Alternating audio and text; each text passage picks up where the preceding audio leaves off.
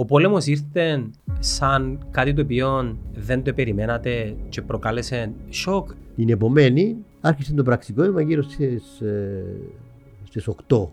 8.30. Μάλιστα όταν πήρε την επιστολή και την διάβασε έδειξε μια νευρικότητα. Την επιστολή από ποιον; Τι επιστολή ήταν τότε. Το τάγμα θα πάει αμέσως στην, στη Λευκοσία για δράση, για να κάνει το πραξικόπημα.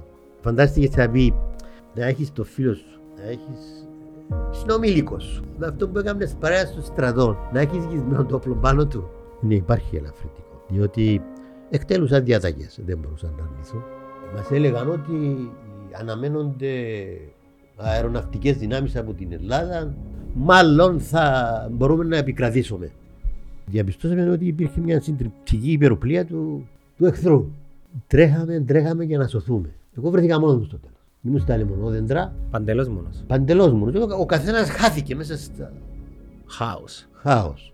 Σχεδίασαν, το πέτυχαν, κατά τη διάρκεια της νύχτας, σχημάτισαν έναν πέταλο. Μέσα στο πέταλο είμαστε εμείς. Ε, οι μισοί σκεφτήκαμε ότι η άποψη αυτή ήταν σωστή και οι άλλοι μισοί όχι. Εγώ μαζί με άλλους πέντε στρατιώτες κατέβηκα από το άρμα, οι άλλοι προχώρησαν πιο κάτω. Και είναι αγνοούμενοι. Προφανώς και είναι σίγουρο ότι έπεσα σε νέδρα και σκοτώθηκα. Κατευθυνθήκαμε προς τη βορειοδυτικά. Καθοδόν, αντικρίζοντας πάνω στις βουνοπλαγιές της Λαβίθου, ε, βλέπαμε κάθε 100 μέτρα υπήρχαν σημαίες τουρκικές. Εγνωρίσαμε τη, μια γριά νεφροσύνη γύρω της Λαβίθου. Κατευθυνθήκαμε προς το σπίτι της και της ζητάμε τη βοήθειά της. Καθίσαμε κι εμείς στο τραπέζι και αυτή κάθισε ως στρατηγός να συμβουλεύσει το, το στράτευμά του πώς θα ενεργήσει. Τη νύχτα μας φιλοξένησε στο σπίτι της. Ε, κοιμηθήκαμε στο σπίτι της. Αλλά την ημέρα μόλις ξημέρωσε, επίαμε και μπήκαμε όλοι μέσα στο, στο λαγούμι. Εγώ ένιωσα μια ανεφορία. Θα ζήσω 72 μέρες σίγουρα. Και έλεγε, Μα κοίταξε ρε, αυτά που βλέπαμε στο κινηματογράφο που είμαστε μικροί, είμαστε εδώ στην πραγματικότητα εμείς. Και πήραν το μήνυμα, τη μάνα μου και τον κύριο μου, ότι σκοτώθηκα στις 4 του Σεπτέμβρη. Αφού μας είχαν συλλάβει όλους, μας έστησαν στον τοίχο. Σκέφτομαι ότι τούτον ήταν, ας πούμε. Το αποδέχτηκα. Το αποδέχτηκα, αλλά είμαι νεκρός. Θα είμαι νεκρός, σε πέντε δευτερόλεπτα δεν θα, δεν θα νιώθω τίποτα.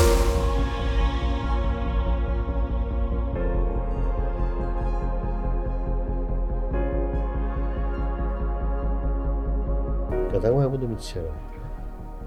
Το Μιτσέρο. Μεγάλωσα στο Μιτσέρο, έζησα, Αλλά πιο κοντά στο μικρόφωνο. σου. έζησα δε- 18 χρόνια. Βία στρατό για ένα χρόνο. Ε, Στην υγεία σου. ήμουν εχμάλωτος πολέμου. Και μετά πήγα στην Αγγλία για σπουδές. Όταν έγινε η εισβολή, δηλαδή, ήσουν 17, 18, πόσο χρόνο ήσουν. Ήμουν στο στρατό, κληρωτό στρατιώτης. Ήμουν 19. 19. 19 χρονών ακριβώς. Και είσαι παιδί οικογένειας. Πόσα αδέρφια; Ε, πολυμελούς οικογένειας. Είμαστε έξι αδέλφια. Με τι, με τι, με τι, με τι ασχολείται ο πατέρας σου, η μητέρα Πατέρας μου σου; ήταν ε, μπακάλης. Μπακαλής, είσαι μπακαλίγο. Στην μπακάλιο είναι καφενείο μέσα στο κέντρο του χωριού. Μιτσερό. Ναι, ναι. Και είμαστε και εμείς, σε βοηθούσαμε. Εντάξει. Σχολείο; Σχολείο, εντάξει, αποφύτησαμε το Λύκειο Κίκου. Αμέ έγκομη. Ναι. Ε, μετά πήγα για σπουδές στην Αγγλία. Ε, Μετά τον πόλεμο. μετά τον πόλεμο, αμέσως μετά τον πόλεμο πήγα στην Αγγλία, στο Λονδίνο και φοιτήσα στο University College, Πανεπιστήμιο Λονδίνου, Τι σπουδάζεις κύριε Νίκο; στον κλάδο της ε, μηχανολογίας. Απέκτησα εκεί το πρώτο πτυχίο και μετά πήγα, μ, μα δούλεψα στην Αγγλία για ένα χρόνο, μετά πήγα στην σε αραβικές χώρες, δούλεψα 4-5 μήνες, μετά επέστρεψα στην Κύπρο, όπου εργα- εργοδοτήθηκα ως καθηγητής στο Ανώτερο Τεχνολογικό Ινστιτούτο. Δούλεψα στο Ανώτερο Τεχνολογικό Ινστιτούτο για 30 χρόνια και μετά... ε, Το ΆΤΙ, Το ΆΤΙ. το οποίο δεν υπάρχει πλέον. Ναι, μετά το κλείσιμο του ΆΤΙ, Η μετεξέλιξη του ΆΤΙ είναι το ΤΕΠΑΚ, ας πούμε. ναι. Πήγα στο ΤΙΠΑΚ ε, και μ, δούλεψα για 10 χρόνια ως επίκουρος καθηγητής. Τώρα είμαι συνταξιούχος. Απολαμβάνεις τη ζωή σου τώρα με, με τι ασχολείσαι κάθε μέρα; Γιατί ασχολούμαι, Ναι, πώς περνάς το χρόνο σου; ασχολούμαι με οικιακές εργασίες, με τον κήπο, με το... Εντάξει, πηγαίνω και στις καφετηρίες, ε, συναντιόμαστε οι παλιοί συνάδελφοι. Ε, εντάξει, πηγαίνω και σε επιπροσωπικά μαθήματα. Ε, ασχολούμαι με την εκμάθηση χορού. Με- Γιατί πράγματα συζητάτε άμα βρεθέστε με τους φίλους σας, κύριε Νίκο; Για όλα.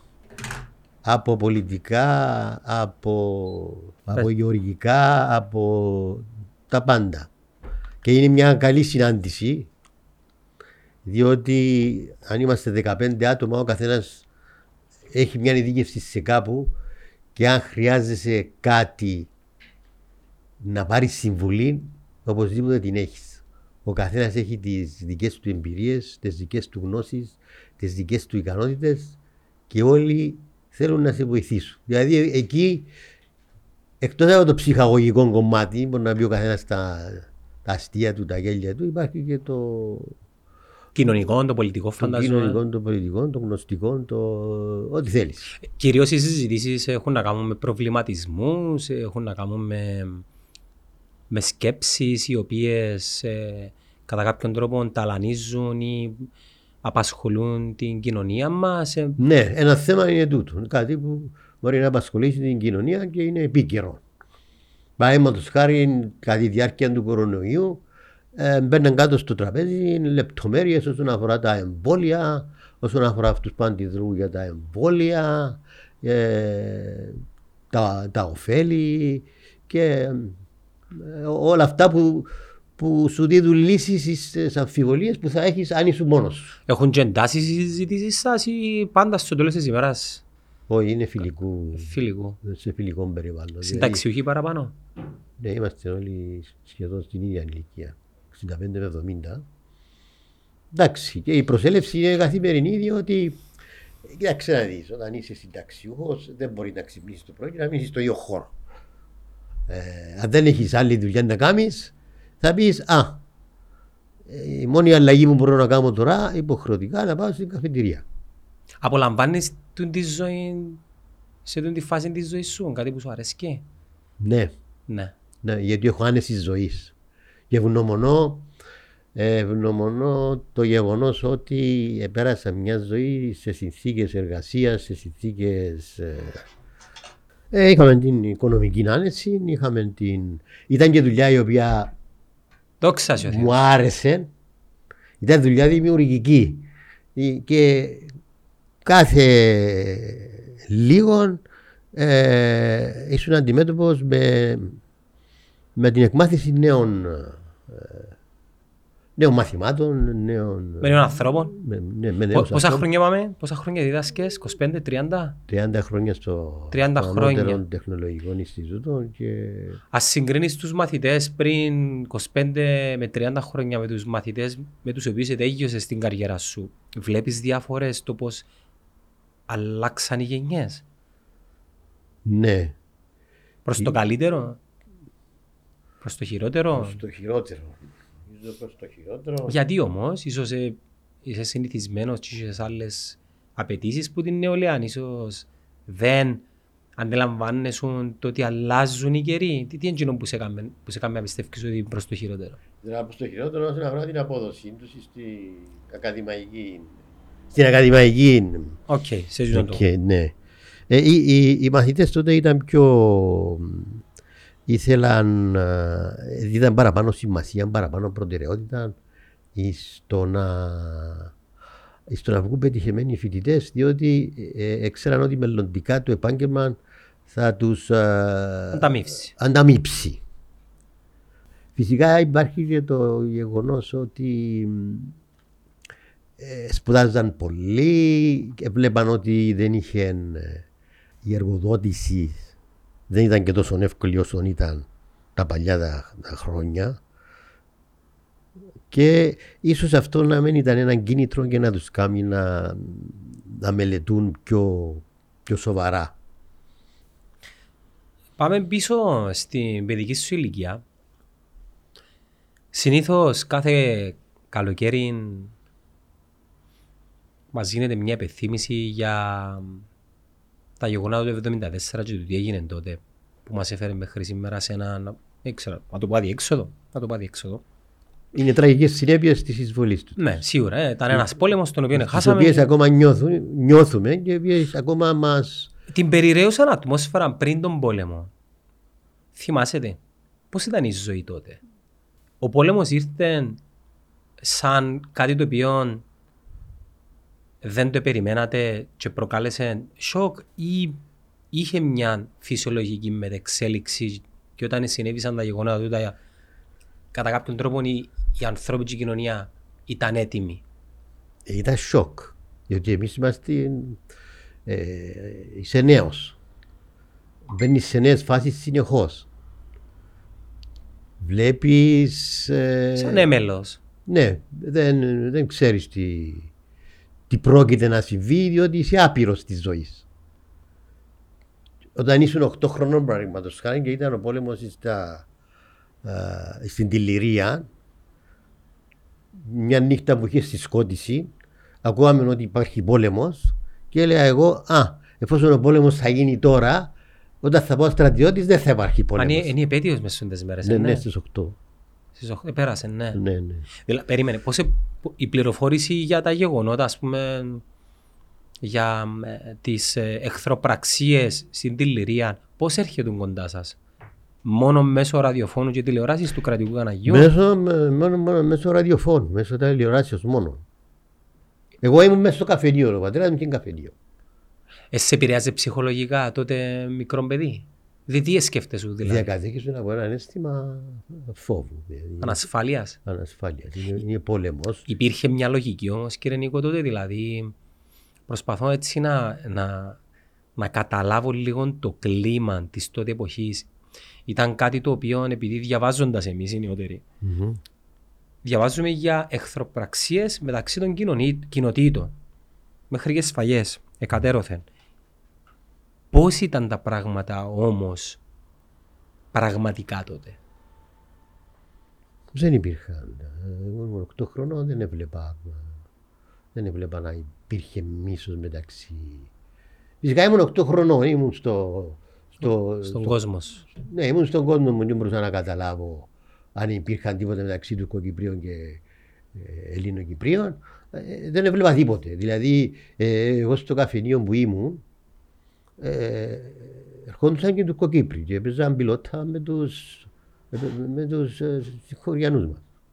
Ε, τούτα δεν επηρεάζαν τις σχέσεις τους; Όχι, ήταν σαν φίλοι. Καθόλου. Απλώς ήταν τα ονόματά τους ε, Διαφορετικά. διαφορετικά. Ε, μιλούσαν τη γλώσσα τα κυπριακά; Ναι, μιλούσαν και τα κυπριακά καλά. Την περνούσε μια χαρά. Ε, και εμείς λες λέξεις φαντάζομαι τουρκικά, ναι. Ναι, επηρέαζε και η τουρκική γλώσσα. ε, Έφερε ενός αποτέλεσμα να, να, να ξεστομίζουν και κάποιες τουρκικές γλώσσες. Τι δουλειές έκαναν τότε οι Τουρκοκυπροί. Οι Τουρκοκύπροι, εμείς είχαμε μεταλλείο στο Μίτσερο. Οπότε ήταν ευκαιρία για τους Τουρκοκύπριους να έχουν ένα, έναν εισόδημα καλό. Και έτσι ε, δούλευα στο, στο μεταλλείο.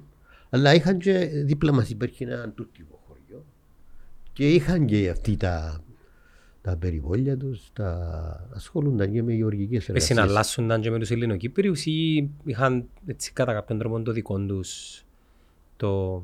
Αν θυμάμαι. Οκ. Γενικά οι Τουρκοκύπροι τότε σαν, αν τους τοποθετήσουμε ταξικά στην κοινωνία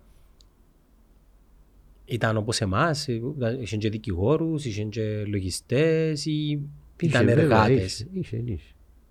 Ήταν ένα. Ναι, ήταν ένα. Έτσι ξαφνικά τον πόλεμο πώς τον έζησες; Τώρα από πού να αρχίσουμε όμως. Ε, που, τσάμε που σε παίρνει πιο μακρινή σου ανάμνηση που την πρώτη μέρα. Ξεκινά ο πόλεμος. Ήσουν ήδη στρατιώτης εσύ. ναι, ήμουν στρατιώτης. Στο, ήμουν στο 286 στην Κοτσίνο Τριμητιά. Ωραία. Και τι σας είπα; Ήταν και τούτο ένα σοκ. τε- Δηλαδή δεν, δεν, δεν περίμενες. Αν δεν είχατε ιδέα δηλαδή. Δεν είχαμε ιδέα. Ούτε, ούτε προετοιμασμένοι, ούτε ασκήσεις, ούτε τίποτε, τίποτε. Ούτε ασκήσεις. Μάλλον υπήρχε μια χαλάρωση στο στρατό εδώ. Ίσως να ήταν, ίσως να ήταν σκόπιμη. Τώρα να τα πούμε αργότερα τούτα. Γιατί είδα σκόπιμη χαλάρωση στο στρατόπεδο. Είχατε αξιωματικούς Κύπριους. ε, Είχαμε και Κύπριους ε, αξιωματικούς, αλλά είχαμε και Ελλαδίτες. Δεν όχι είχαμε και Ελλαδίτες, ήταν Ελλαδίτες, κατά πλειοψηφία. Το πραξικόπημα είπαμε έγινε στις 15 Ιουλίου. Ναι, ήταν η αρχή των γεγονότων του Εγώ τέλους. 14 Ιουλίου ήμουν με άδεια. Πήγα στο στρατόπεδο μέσα. Την επομένη άρχισε το πραξικόπημα γύρω στις, ε, στις 8, 8.30. Πήρε εντολή ο, ο διοικητής, ο διοικητής νομίζω ούτε αυτός, αυτός ε, ήξερε περί διενέργειας του πραξικοπήματος. Ε, ε, μάλιστα όταν πήρε την επιστολή και την διάβασε από ό,τι ακούω από μαρτυρίες ε, έδειξε μια νευρικότητα. Την επιστολή από ποιον; Τι επιστολή ήταν τότε. Η επιστολή διαταγής να, να το τάγμα να πάει αμέσως στην, ε, στη Λευκοσία για δράση. Για να κάνει το πραξικόπημα. Το τάγμα σου έπιασε εντολή να Εντολή συμμετάσχεις στο να πραξικόπημα, συμμετάσχεις στο πραξικόπημα άμεσα. να συμμετάσχεις σαν αντιστασιακή μονάδα ή σαν Όχι, η διαταγή ήταν από το ΙΕΦ. το ΓΕΒ. Ναι, ναι. Και τι σας είπε ο αξιωματικός; να, να, να προχωρήσουν, να μεταβούν αμέσως στη Λευκοσία για να τροπήν τη, του Μακαρίου. Πόσα άτομα ήσασταν μέσα εσείς; Σύνολο. Εγώ Στο δεν. τάγμα. Όχι, το Το τάγμα. τάγμα είχε 260 άτομα. Και εσείς ήσουν με άδεια. Ήμουν άδεια την προηγούμενη. Την ημέρα του πραξικοπήματος ήρθα μέσα. Α, Έρθες μέσα. Ναι, ναι. Και τι σας είπε, εκάλεσε σας σε αναφορά; Ναι, κάλεσες ε, έδωσε διαταγή να ετοιμαστούν τα, τα BTR, τα άρματα και να κατευθυνθούν προς τη Λευκοσία, να κατευθυνθούν προς το Προεδρικό. Αρχιεπισκοπή, Αν προς είναι το αρχιεπίσκοπη. τόπο του εφεδρικού, να καταλάβουν τους χώρους όπου ήταν το εφεδρικό και μετά στο, προ- στο προεδρικό μέγαρο. Ε, με βαριά καρδιά που σας το διέταξε ο αξιωματικός. Επειδή είπες προηγουμένως ότι ήταν χλωμός, Όχι σοκαρισμένος. όμως νευρικός. Νευρικός. Ναι, ναι, το διέκρινε μια νευρικότητα. Είχατε σχέσεις μαζί του γενικά, εξαράτε το σαν άνθρωπο κατά τη διάρκεια της θητείας σας, πώς ήταν; Ήταν καλός άνθρωπος. Θυμάσαι και το όνομα του; Γεώργιος Μπούτος. Γεώργιος. Ήταν αντισυνταγμα- αντισυνταγματάρχης, διοικητής του τάγματος. Πο- Πώς αντιδράσατε εσείς σε αυτή τη διαταγή; Ενώ η πρώτη σας αντίδραση ποια ήταν; Καταλάβατε τι πρόκειται να κάνετε; Ε, εμείς είμαστε ε, κληρωτοί στρατιώτες 18-19 χρονών, είμαστε ε, ε, υπάκουοι. Δηλαδή ξέραμε ότι είχαμε καθήκον να υπακούσουμε στις διαταγές των ανωτέρων. Οπότε να άμεσα, δηλαδή δεν μπορούσαμε να κάνουμε αντάρτικο ή να αντισταθούμε μπροστά στις διαταγές των αξιωματικών, οι οποίοι και εκείνοι ε, ε, εκτελούσαν διαταγές διότι ήταν εκπαιδευμένοι με την πολύχρονη πείρα ότι ε, μια αξία στο στρατό είναι, είναι διαταγή και την εκτελώ. Οπότε αν, ε, πήραν τα άρματα και κατευθύνθηκαν προς την, προς την Λευκοσία. Πο- και πο- περίπου με τους τότε δρόμους με απόσταση 20 λεπτά περίπου. Ναι, ναι, ε, ε, πιο λίγο, 15 λεπτά. Τι ώρα ήταν; 8, κατά τις 8. Οι δρόμοι, α, οι δρόμοι, προσπα- ε, σκεφτούμε τους δρόμους όπως είναι σήμερα, το ήταν διαφορετικοί, άδειοι φαντάζομαι. Ε, με το πρώτο άκουσμα του, αφού έχουν αντιληφθεί όλοι ότι ήταν έχει αρχίσει το πραξικόπημα, προσέτρεξαν όλοι στο σπίτι τους. Το, το ραδιοφωνικό ίδρυμα Κύπρου ε, έδιδε ε, διατα, όχι διατάγες, απλώς ανακοίνωνε Πληροφόρηση. πληροφόρηση είναι ότι καλούνται οι πάντες να παραμείνουν στις, ε, στα σπίτια τους για να μην κυκλοφορούν. Και τούτο διότι φρόντισαν οι πραξικοπηματίες, οι, οι Ελλαδίτες χουντικοί αξιωματικοί να, κατα, να καταλάβουν το ΡΙΚ. Άρα ο, ο, αυτός που έλεγχε το ΡΙΚ πλέον και εγκαταστάθηκε στο ΡΙΚ ήταν α, ο, ο, ο, ο, ο πρόεδρος του ΡΙΚ, αυτός που έδινε διαταγές πώς, πώς, πώς, τι θα ανακοινώνεται. Στις τάξεις των, των σειράων σου, να σου το πω έτσι, Ναι. Κατά την προσχώρηση σας προς τους τόπους που σας έδωσαν διαταγές να κατα... Εγώ ε, Βάλετε... Τι συζήτησες έκανατε. Θυμάσαι; μεταξύ μας, Ναι. μα, ε, ε, φυσικά εγώ ήμουν, ήμουν αστυνομία μονάδος και παρέμεινα στο τάγμα. Αν είναι πιέση. Ναι, δεν έλαβα μέρος στο πραξικόπημα. Αλλά κάποιοι σειράς σου ε, ελάβαν. Ναι, ναι, αρκετοί. Ε, Μείναμε 25 άτομα στο τάγμα. Οι υπόλοιποι πήραν διαταγή να κατευθυνθούν προς τη Λευκοσία για να δράσουν. Προς ανατροπή του Μακαρίου.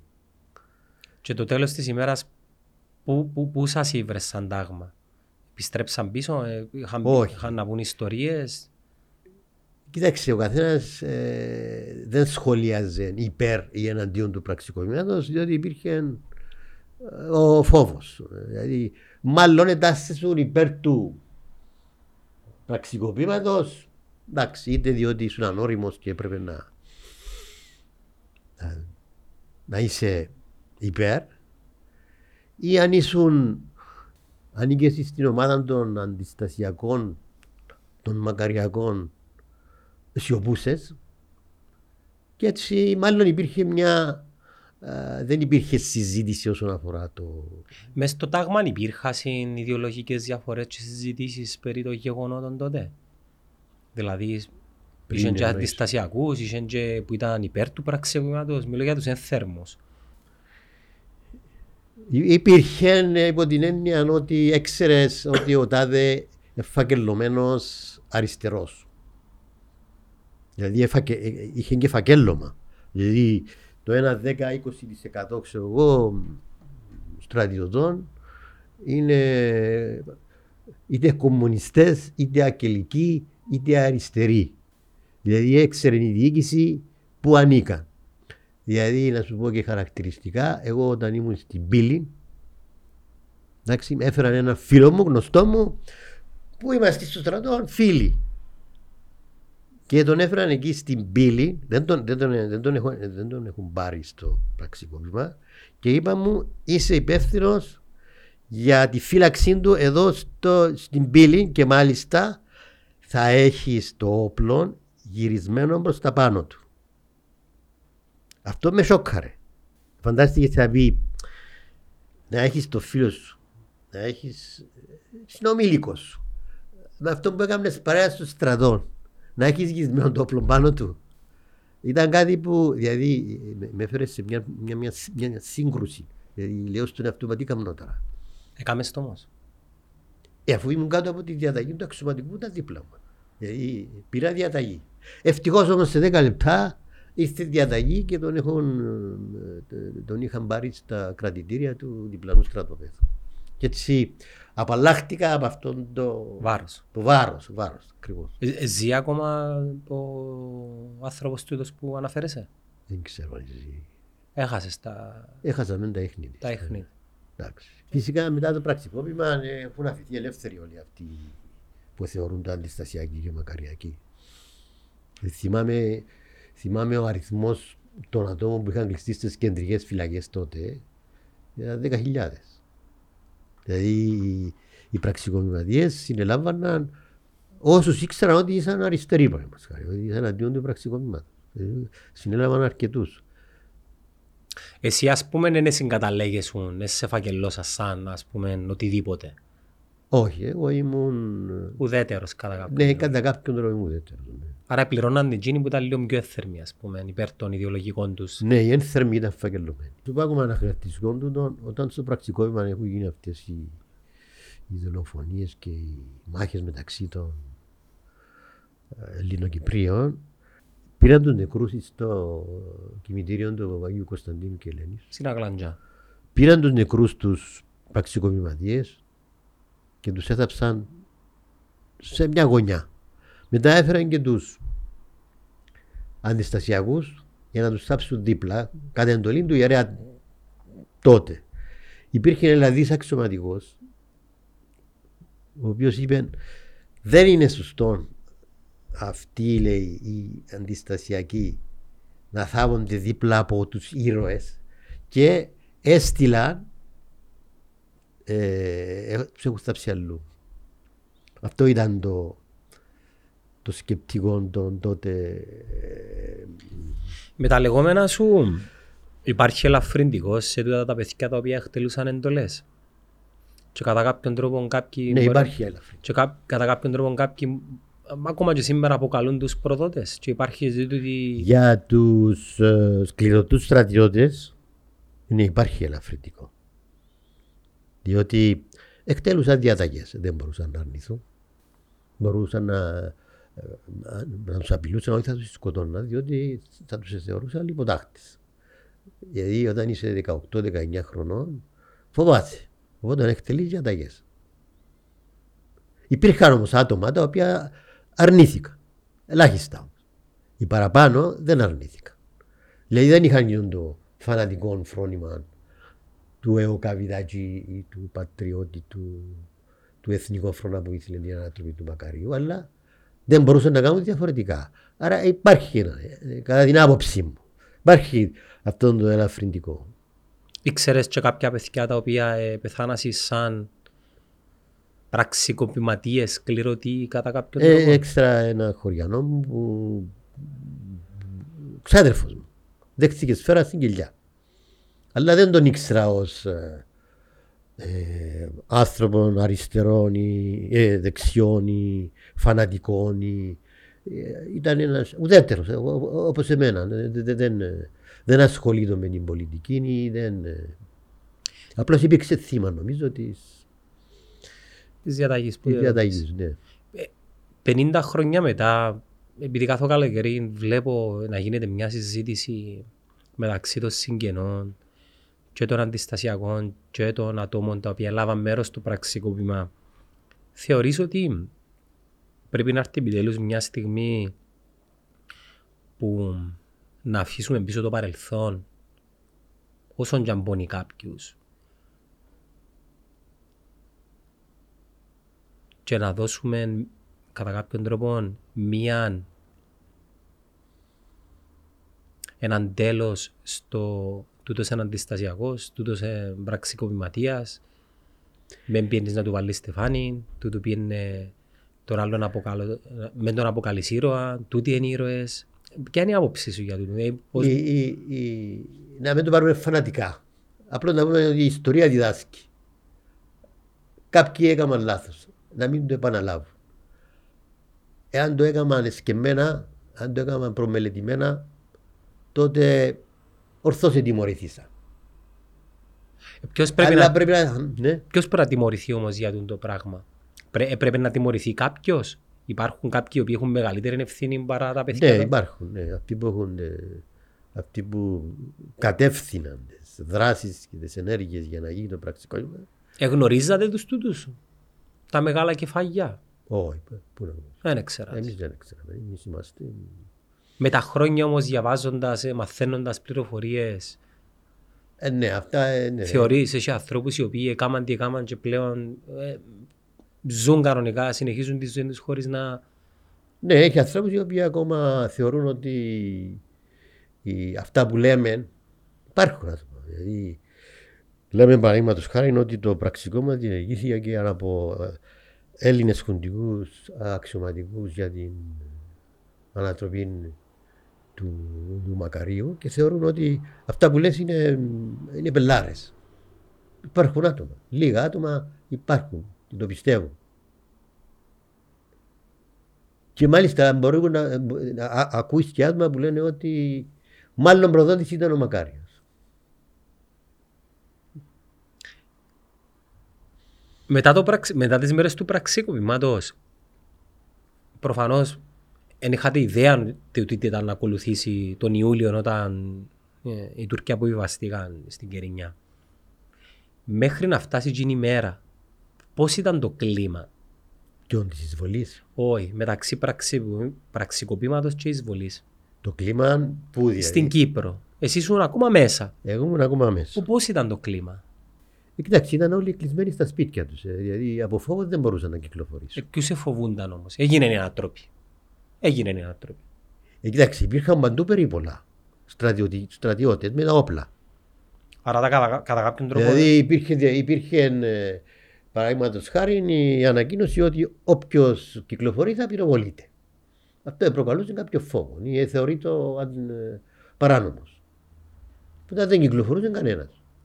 Ε, παρακολουθούσες τα, τα μέσα τότε πληροφόρησης, το ΡΙΚ, το ραδιόφωνο. Ε, από το ραδιόφωνο. Φυσικά το ραδιόφωνο είπαμε δεν. Ε, Εκαταλείφθηκε από στρατό. Εκαταλείφθηκε από χουντικούς. Ελλαδίτες χουντικούς αξιωματικούς και δεν ε, επέτρεπαν στο προσωπικό να ανακοινώσει δικές του αποφάσεις. Τώρα, όταν ήρθε το, η ώρα για την εισβολή, η, το Ραδιοφωνικό Ίδρυμα Κύπρου ε, έλεγε ότι δεν υπάρχει, δεν συμβαίνει τίποτε. Ενώ άκουες ξένους ραδιοσταθμούς, το BBC παραδείγματος χάρη, ότι είχαν ήδη ξεκινήσει αποβατικά πλοία από τις ακτές της Τουρκίας προς την Κερίνια για να κάνουν εισβολή. Εσύ ήσουν στρατιώτης. Εγώ ήμουν στρατιώτης. Ε, πού σε ήβρε η μέρα της εισβολής; Στο Τάγμα. Στο Τάγμα. Ναι, είμαστε από τους λίγους που μείναμε στο Τάγμα, ενώ οι υπόλοιποι είχαν συγκεντρωθεί στο Γασιπί. Ήταν εξωτούχοι, τι ήταν; Όχι, εκτελούσαν χρέη ελέγχου στε... στις διάφορες περιοχές. Στις διάφορες περιοχές ελέγχαν για να μην υπάρχουν ε, οι αντιστασιακοί και ξέρω εγώ. Πώς πληροφορηθήκατε ότι οι Τούρκοι αποβιβαστήκαν στις άχτες της Κερίνιας; Ποιος σας ενημέρωσε; Ενημέρωσε μας, ακούσαν το πρωί όταν είχαμε πάρει διαταγή για να μεταβεί το τάγμα στην Κερίνια να αντισταθεί. Ήταν, ε, είχαν πληροφορίες, είχε πληροφορίες στο ΓΕΦ από την προηγούμενη ημέρα. Εφτάσαν και στα αυτιά τα δικά σας οι πληροφορίες ή εκ των υστέρων; Εμένα έφτασε στα αυτιά μου την ε, Παρασκευή τη νύχτα. Ότι γίνεται επιστράτευση. Εξέρα δηλαδή. Ναι, είχαν αντιληφθεί ότι είχαν ε, επισημάνει τον απόπλων των αποβατικών πλοίων. Ναι, δεν θέλεις μια μέρα να, που την Τουρκία να έρθει στην Κερίνη. Άρα προφανώς είχαν ήδη ξεκινήσει. Ναι, είχαν ήδη ξεκινήσει και είχαν πληροφορηθεί. Κατά τις 5.30 το πρωί νομίζω έγινε η απόφαση. Η απόφαση έγινε κατά τις 5.30 το πρωί. Αλλά οι, οι διοικητές των ταγμάτων σκέφτονταν πώς θα αντιδράσουν. Στην περίπτωση τη δική μα. Κύπροι, Ελλαδίτες ή Ελλαδίτες. Ε, είχαμε αρκετούς Ελλαδίδες αξιωματικούς οι οποίοι δεν είχαν, είχαν άγνοια ε, περί της εισβολής αλλά είχαμε και τους ε, κάποιους λίγους Ελλαδίδες χουντικούς αξιωματικούς οι οποίοι έλεγχαν την κατάσταση ε, λόγω του πραξικοπήματος. Έξερες ποιος ήταν ποιος; εννοείς οι... Κάποιοι Ελλαδίδες φαντάζομαι ήταν υπέρ του καθεστώς της Χούντας και φαντάζομαι ήταν και ναι. θέρμοι. Κάποιοι άλλοι ήταν. Από το τάγμα μου νομίζω ήταν, ε, δεν είχε κανένα. Δεν είχε κανένα. Αλλά πάλι ήταν υπό τις διαταγές. Νομίζω κάτι να Αλλά είπαμε, ήταν Έλληνες αξιωματικοί οι οποίοι είχαν ως αρχή όταν ελάμβαναν διαταγή, η διαταγή εκτελείται.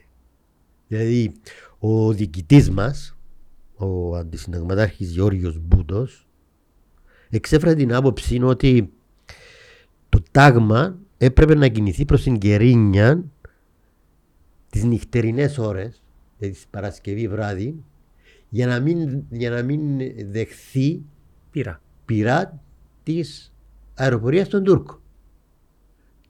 Και όμως το αίτημά του απερρίφθη.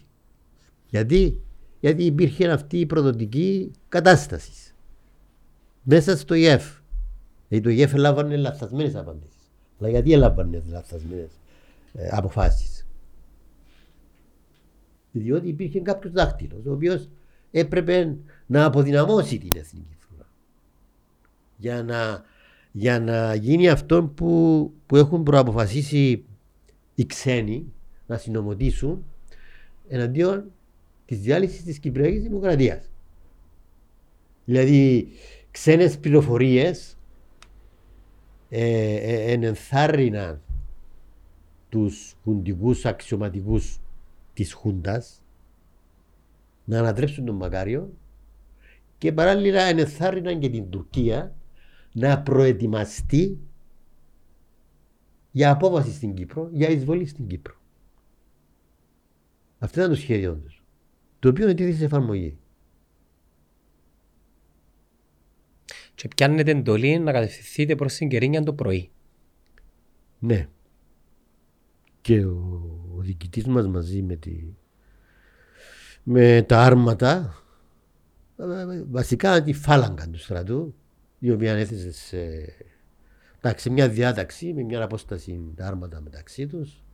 Ε, εκεί στον κοντεμένο δέχτηκε τη, τα, τα πυρά της ε, τουρκικής αεροπορίας. Θυμάσαι ποιο δρόμο πιάσατε, που πίσω από το αεροδρόμιο; Ε, πιάσαμε τον δρόμο. Όχι, εγώ δεν ήμουν μέσα στη φαλάγκα, διότι ήμουν στο στρατόπεδο. Εγώ. Αλλά αυτοί πήραν το. Έπρεπε να παραμείνεις στο στρατόπεδο; Ναι, έπρεπε να μείνουν κάπου 25 άτομα να φυλάγουν το στρατόπεδο. Εντάξει, διετάχθηκε επιστράτευση των εφέδρων του 286, οι οποίοι θα έπρεπε να ήταν στο, στο τάγμα. Οι, οι άλλοι ξεκίνησαν από το Γάσιπι, είναι συγκέντρωση στο παλιό το Γάσιπι, και έπιασαν το δρόμο μέσω, μέσω κοντεμένου προς την Κερίνια. Εκεί στον κοντεμένο ήταν ξέφωτο. Δηλαδή έχουν... Ανοιχτοσά. Ήταν ανοιχτοσά, ναι. Δηλαδή ε, ήταν το οπτικό πεδίο, πολύ καθαρό οπτικό πεδίο από τα τουρκικά αεροπλάνα. Και εκεί έχουν φέρει ένα σοβαρό πλήγμα, δηλαδή μιλούμε για καταστροφή έξι αρμάτων. Δικό μας. Ναι, δικό μας. Είχαμε νεκρούς, 6, 10, 12 νεκρούς. Και ναι, καταστράφηκαν και κάποια οχήματα. Ε, ναι, ήταν, ήταν, βαρύ πλήγμα. Δηλαδή η καθυστέρηση μόνο για να πάει στην Κερίνια και η αποδυνάμωσης. Δηλαδή αποδυνάμωσης; Δηλαδή το πραξικό βήμα, η εισβολή έχει γίνει, έχει γίνει το πρωί κάτω από συνθήκες μη ενισχυτικές στα παράκτια της της, Κερίνιας, διότι οι δυνάμεις όλες ε, είχαν κατευθυνθεί προς τη Λευκοσία για το πραξικόπημα. Και σχεδόν οι Τούρκοι μπήκαν στα παράλια το εκείνο των πρωινών ανενόχλητοι. Δηλαδή, φρόντισαν επίσης η Χούντα των Αθηνών με διαταγές να αφήσουν ανοχήρωτα τα πολυβολία του πενταδακτήλου και είχε και στρατόπεδα στα παράκτια της Κερίνιας που ήταν ε, εγκαταλελειμμένα. Έτσι βρήκαν μια ευκολία άμεσα οι Τούρκοι και δημιούργησαν έναν, ήταν και ο σκοπός τους, δημιούργησαν και έναν προγεφύρωμα, δηλαδή στο πέντε μιλί ε, πήραν ένα κομμάτι εδάφους. Και έτσι μπορούσαν να να κάνουν μια εύκολη απόβαση. Και μετά να ενωθούν με τους τουρκικούς θυλάκους που υπήρχαν ε, στο Κιόνελι που εκεί συνδέονταν με πάλι τουρκοκυπριακούς θυλάκους προς τη Λευκοσία. Δηλαδή ήθελε να κάνουν ένα, ένα ε... προγεφύρωμα να επεκταθεί μέχρι τη Λευκοσία. Και αυτόν το ε, το ενίσχυα με την ρήψινα ελεξιπτωτιστών. Δηλαδή, εκεί που είναι το Κιόνελι, που είχε τουρκοκυπριακούς θυλάκους, ε, ε, έριξαν αρκετούς ε, αρκετούς Και εκείνο που λέω είναι ότι υπήρχε ένα σχέδιο άμυνας της Κύπρου. Δηλαδή είχαμε σχέδιο άμυνας της Κύπρου από προηγούμενα χρόνια το οποίο έπρεπε να τεθεί σε εφαρμογή σε τέτοια περίπτωση. Και το σχέδιο, το σχέδιο έλεγε ότι σε τέτοια περίπτωση έπρεπε να πάει μας χάρη μπορούσες να εξαφανίσεις άμεσα από την προηγούμενη ημέρα, 19 Ιουλίου παραδείγματος χάρη, να εξαφανίζεις αυτούς τους τουρκοκυπριακούς θυλάκου, να έχεις οχυρωμένα τα πολυβολία στον πενταδάκτυλο, να στείλεις ε, τις διάφορες μονάδες άμεσα. Δηλαδή έπρεπε η, η αντίδραση να ήταν άμεση. Δεν ήταν άμεση. Να τα στείλεις από το, από το προηγούμενο, από το, από το βράδυ. Για να μην μπορούν να επισημανθούν από τα τουρκικά στρατεύματα. Δηλαδή κάτω από αυτές τις συνθήκες δεν υπήρχε περίπτωση να μπορούν οι Τούρκοι να αποβιβαστούν στο πέντε αφού θα είχαμε εκεί δυνάμεις. Υπήρχε και το άλλο στοιχείο ήταν η δύναμη. Δεν μπορούσε να έχει δύναμη το στράτευμα της εθνικής φρουράς. Έχει αποδυναμωθεί όμως. Αποδυναμώθηκε από τα πλήγματα που δέχθηκε ε, στον κοντεμένο, από, από αποφάσεις των κάποιον που ήταν στο ΓΕΦ να αποσυρθούν οι μονάδες, να, μην, ε, ε, να ακολουθήσουν μια τακτική η οποία θα διευκόλυνε την, την, την εισβολή ή την απόβαση. Εσένα πώς σε έβρισκασαν οι, οι, οι πρώτες μέρες της εισβολής; Κοιτάξτε, εδώ έχει εντολή και εμείς που είμαστε στο τάγμα να, να ξεκινήσουμε να ξεκινήσουμε και εμείς με κάποιους ε, έφεδρους οι οποίοι ήρθαν στο τάγμα να κατευθυνθούμε προς την, προς την Κερίνια. Αλλά να ακολουθήσουμε διαφορετικό δρομολόγιο. Τι δρομολόγιο; Όχι το δρομολόγιο που ακολουθούσαν οι άλλοι προς το μέσο κοντεμένου διότι ναι είχαμε ήδη πληροφορηθεί ότι ε, ήταν εύκολη η επίθεση των τουρκικών αεροπλάνων οπότε ακολουθήσαμε ένα δρομολόγιο μεσομόρφου. Ανάποδα δηλαδή, που την άλλη μπάντα. Ναι. Αλλά πάλι δεχόμαστε τα πειρά της τουρκικής αεροπορίας σε, σε σημείο που σταματούσαμε στην άκρη του δρόμου και τρέχαμε προς τα χωράφια. Κάποια BTR όμως, επειδή δεν είχαν καλή συντήρηση από προηγουμένως, έμενα στον δρόμο. Δηλαδή είχαμε και απώλειες λόγω βλάβης. Ε, σε κάποια φάση από ό,τι θυμάμαι ε, αφού εγκαταλειφθήκαμε από τα BTR βρήκαμε λεωφορεία. Εγκατελειμμένα; Όχι, απλώς κάποιος τηλεφώνησε και μας έφεραν λεωφορεία και μας ε, πηγαίναμε προς την Κυρίνια με τα λεωφορεία. Τι, τι ώρα περίπου; Και τώρα 10 το πρωί. 10 το πρωί, δηλαδή γίνει 10, εισβολή. 11, ναι, από εκεί. Α, πολλά σύντομα είπα σας, φύγετε και εσείς πιένετε, ενισχύστε ας πούμε. Ναι, αλλά ήταν αργά πλέον. Είναι, εντάξει. Ε, πήγαμε, εντάξει, πήγαμε μέσω Μύρτου. Αλλά μέχρι να πάμε, από ό,τι θυμάμαι, έγινε και ε, νύχτα. Και εκεί σταματήσαμε ακριβώς κοντά στο προγεφύρωμα. Αποφασίσει να γίνει αντεπίθεση. Αποφασίσει να γίνει αντεπίθεση για να εκδιώξουμε τους Τούρκους από το προγεφύρωμα. Και... Πόσα άτομα ήσασταν; Ε, μα είμαστε αρκετοί, ήταν, ε, σε- συνενώθησαν και, οι- και, οι- Και οι φέδροι. και οι εφέδροι. Και... Εντάξει, ε, ήταν και λίγο χάος, δηλαδή είμαστε και λίγο ανοργάνωτοι. Πήραμε διαταγή, μας έβαλαν σε κάτι χαρακόμματα. Θυμάμαι, αλλά είχαμε δίπλα μας ε, τα πάω, τα πάω, τα οποία ε, έκαναν αρκετή δουλειά. Να θυμούμε τη νύχτα, έριχναν συνέχεια τα πάω. Ε, είχαμε και εμείς τα BTR, τα οποία ρίχναν με τα πολυβόλα. Έκαναν καλή δουλειά. Αλλά το λάθος είναι ότι η αντεπίθεση ε, διετάχθη η ώρα 2 και 30 2 και 30 μετά τα μεσάνυχτα.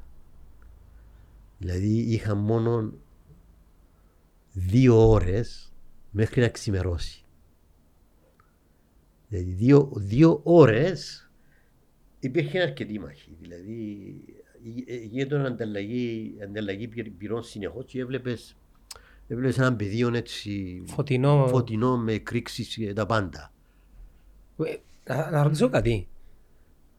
Εσύ σε τι κατάσταση ήσουν κατά τη διάρκεια των, των μαχών. Ε, θυμάσαι τον εαυτό σου ή προφαν... Με κυρία Οξούς έναν, Ένα συνέστημα φόβου. Μο, μονίμως. Μονίμως, διότι ήμουν πάντα. Το τάγμα μας ήταν. Έπαιρνε διαταγές να πηγαίνει πρώτη γραμμή προς το φυλάκι. Διότι είχαμε τα μπιτιά τα οποία είχαν τα πολυβόλα, τα οποία έκαναν καλή δουλειά. Και έτσι, εγώ ήμουν τυφεκιοφόρο στο πεζικό. Τι, τι όπλο κρατάς; Εγώ κράτω που το τυφεκιο. Δεν έκανα πολλή δουλειά με αντιφέκια, απλώς έκαμε στην έτσι. Και τάκ, τάκ, τάκ, είναι όπως τα, τα πολυβόλα του, των αρμάτων που, που είχαν τις ταινίες και έπαιζαν συνέχεια. Ναι. Αλλά εντάξει, εγώ ήμουν 18-19 χρονών, ε, η πρώτη εμπειρία στον πόλεμο. Να μου σκέφτεσαι, μπορείς να θυμηθείς τι σκέψεις επερνούσαν την ώρα που ήσουν στη μάχη; Ε, σκέφτομαι το γεγονός ότι από στιγμή σε στιγμή δεν μπορούσα να, να σκοτωθώ. Και κυριαρχούσε ένα αίσθημα φόβου. Αλλά από την άλλη, σκεφτόμαστε ότι δηλαδή δεν είχαμε να, α, ακόμα την άποψη ότι υπήρχε το θέμα της ήττας. Δηλαδή, ε, μας έλεγαν ότι αναμένονται αεροναυτικές δυνάμεις από την Ελλάδα, ενισχύσεις από την Ελλάδα, ενισχύσεις, ε, ξέρω εγώ, και μάλλον θα μπορούμε να επικρατήσουμε. Δηλαδή παίρναμε, παίρναμε και λίγο έτσι. Ελπίδα. Ελπίδα. Και θάρρος. Και θάρρος. Αλλά από αυτά που έλεγαν, στο τέλος δεν, δεν, δεν συνέβη τίποτα. Δηλαδή ούτε ενισχύσεις είχαμε, ούτε. Είμαστε μια αποδυναμωμένη μονάδα. Φυσικά δεν ήταν μόνο η μονάδα μας, υπήρχαν και άλλες μονάδες στήριξης. Το μόνο που δεν υπήρχε πυροβολικό, δεν υπήρχε πυροβολικό όπισθεν για, για να αποδυναμώνει τις δυνάμεις του εχθρού. Ήταν μια, μια έλλειψη, μια, μια λαθασμένη τακτική. Φυσικά υπήρχε και αποδιοργάνωση, υπήρχε ε, αυτή η προσπάθεια κάποιων χουντικών αξιωματικών να, να παίξουν το παιχνίδι του εχθρού. Ε, ήταν κάπως έτσι η κατάσταση. Αλλά από την άλλη, θυμούμε όταν κατευθυνόμαστε προς την Κερίνια, σκεφτόμαστε ότι θα μας βοηθήσουν οι, οι, οι Έλληνες, θα έρθουν Έλληνες από την Κρήτη. Ε, φυσικά θυμηθήκαμε και την, την ιστορία που κάνουμε στο, στο Λύκειο, όταν μας έλεγαν οι καθηγητές, οι, οι, δεν είναι οι Έλληνες που πολεμούν σαν ήρωες, αλλά οι ήρωες που πολεμούν σαν Έλληνες. Και ε, είχαμε μια άποψη ότι ο ελληνικός στρατός είναι ε, υπεράνω του, του τουρκικού στρατού, δηλαδή ε, με τις επαιτίους της 25 Μαρτίου, της 28 ε, Οκτωβρίου, όλες αυτές οι ομιλίες ε, στην παιδική ηλικία μας ήταν το που ήταν, ήταν η ορθή προσέγγιση. προσέγγιση που έκανε το Υπουργείο Παιδείας. Ε, ε, έτσι σκεφτόμαστε. Αλλά μετά ήρθε η πίκρα και η απογοήτευσή της. Ε, μετά στις επόμενες μάχες διαπιστώσαμε ότι υπήρχε μια. Δεν πρόκειται να συμβεί το πράγμα. Ναι, διαπιστώσαμε ότι υπήρχε μια συντριπτική υπεροπλία του του εχθρού. Η νύχτα της αντεπίθεσης που σας ήβρε; Στο 5 μίλι. Στο 5 μίλι. Ναι, δόθηκε η διαταγή περί 2 το πρωί να. Ναι, ναι, να αρχίζει η αντεπίθεσης. Ωραία. Πού κατέληξε η ημέρα, Τζινή. Ε, γύρω στις 4 το πρωί, 4.30 θυμούμε την ώρα. Το ότι είμαστε με το παλιό το ρολόι, 4.30 ξημέρων. Και στις 4.30 κατέφτασαν τα, τα τουρκικά κατέφτασαν τα τουρκικά αεροπλάνα. Και μας έκαναν επιθέσεις. Οι επιθέσεις ήταν πολλά αποτελεσματικές διότι έριχνα και βόμβες και ρουκέτες. Ε, εγώ ε, ε, ε, διατάχθηκε τότε οπισθοχώρηση. Και μας έπιασε όλους ο πανικός και έτρεξε ο καθένας, τρέχαμε όλοι. Θυμάμαι που τρέχαμε όλοι. Ε, να σωθούμε. Εγώ θυμούμαι έβλεπα κάτι κάλικες χαμέ με τόσο μέγεθος. Αλλά δεν ήταν μόνο οι ρήψεις αυτών των βλημάτων. Ήταν και ο, ο, ο ήχος. Ο ήχος αυτής της ρήψης σου προκαλούσε τρόμο. Μα πολλά δυνατός. Του προκαλούσε τρόμο.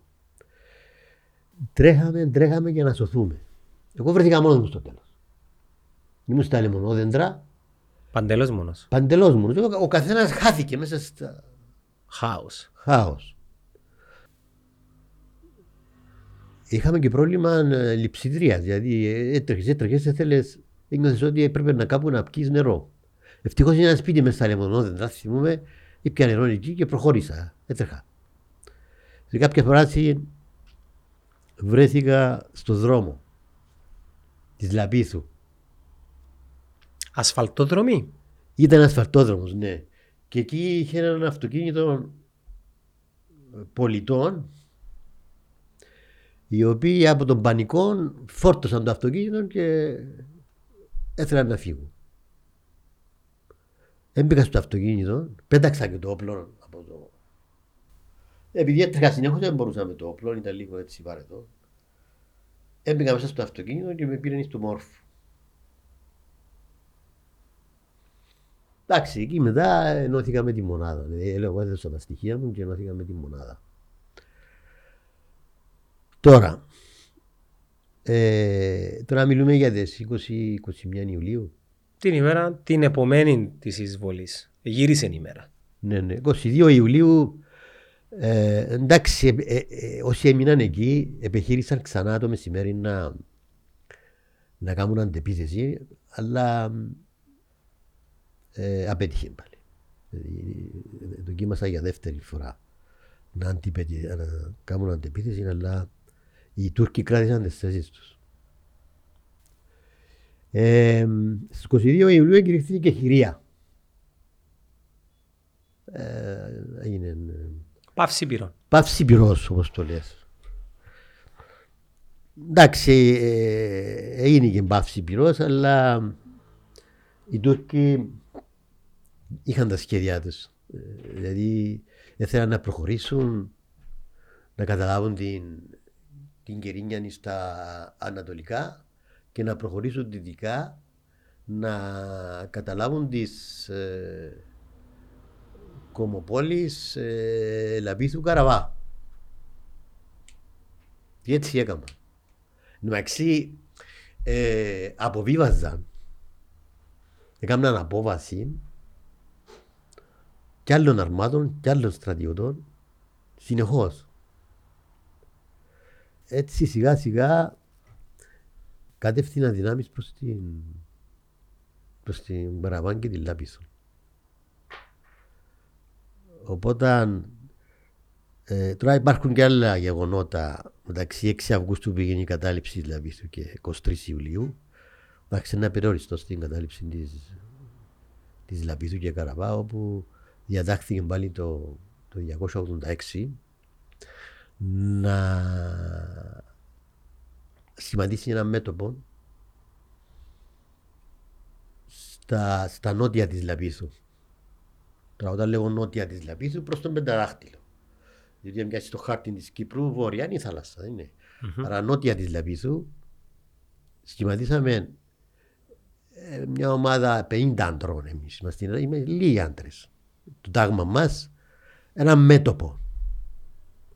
Υπήρχε στα ανατολικά είχαμε άλλο μέτωπο τον 256 ήταν και η Ερδίκ τέλος πάντων εξο, ε, ε, σχηματίσαμε ένα μέτωπο ε, αντίστασης προς το εχθρικό μέτωπο το οποίο εχθρικό μέτωπο δεν ήταν μόνο στα ανατολικά αλλά ήδη λόγω του προγεφυρώματος που έκαμε προχώρησε πάνω στις παρυφές του πενταδαχτύλου και έκαμε μέτωπο.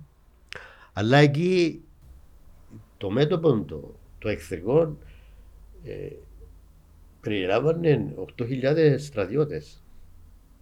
Εμείς είμαστε ελάχιστοι. Και έτσι, εντάξει, είναι την πρωί της 6 Αυγούστου όταν οι Τούρκοι άρχισαν να, την επιχείρηση κατάληψης των δύο κομμοπόλεων ε, καταλάβαμε όλοι ότι υπήρχε μια τρομερή υπεροπλία των Τούρκων. Δηλαδή χιλιάδες στρατιώτες ήταν τα αντιτροπηλικά από τη θάλασσα τα οποία ε, έριχναν ρουκέτες ε, συνεχώς. Ήταν ε, τα πολυβόλα που έριχναν όλμους από μακριά, από τον πενταδάχτυλο, καμπύλης τροχιάς και ήταν και οι, οι, οι χιλιάδες στρατιώτες οι οποίοι πήραν διαταγή να, να ορμήσουν προς τα κάτω, να τρέξουν προς τα κάτω, να μας κάνουν επίθεση. Μαζί με άρματα, φαντα- tanks φαντάζομαι.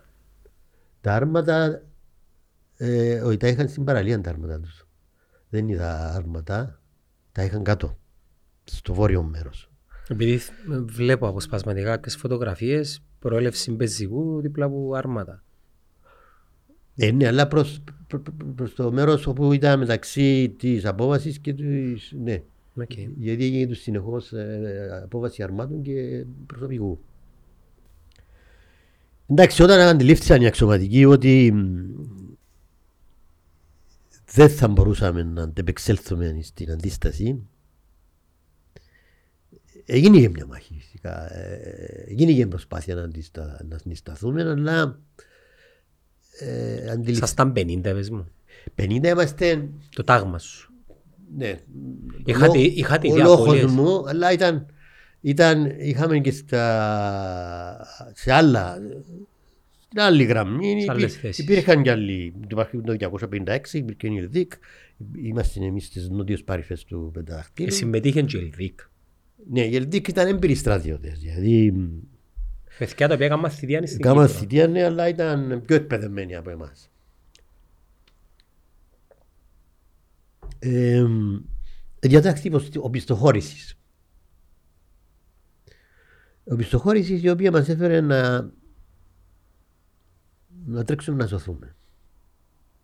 Εγώ ήμουν σε έναν άρμα.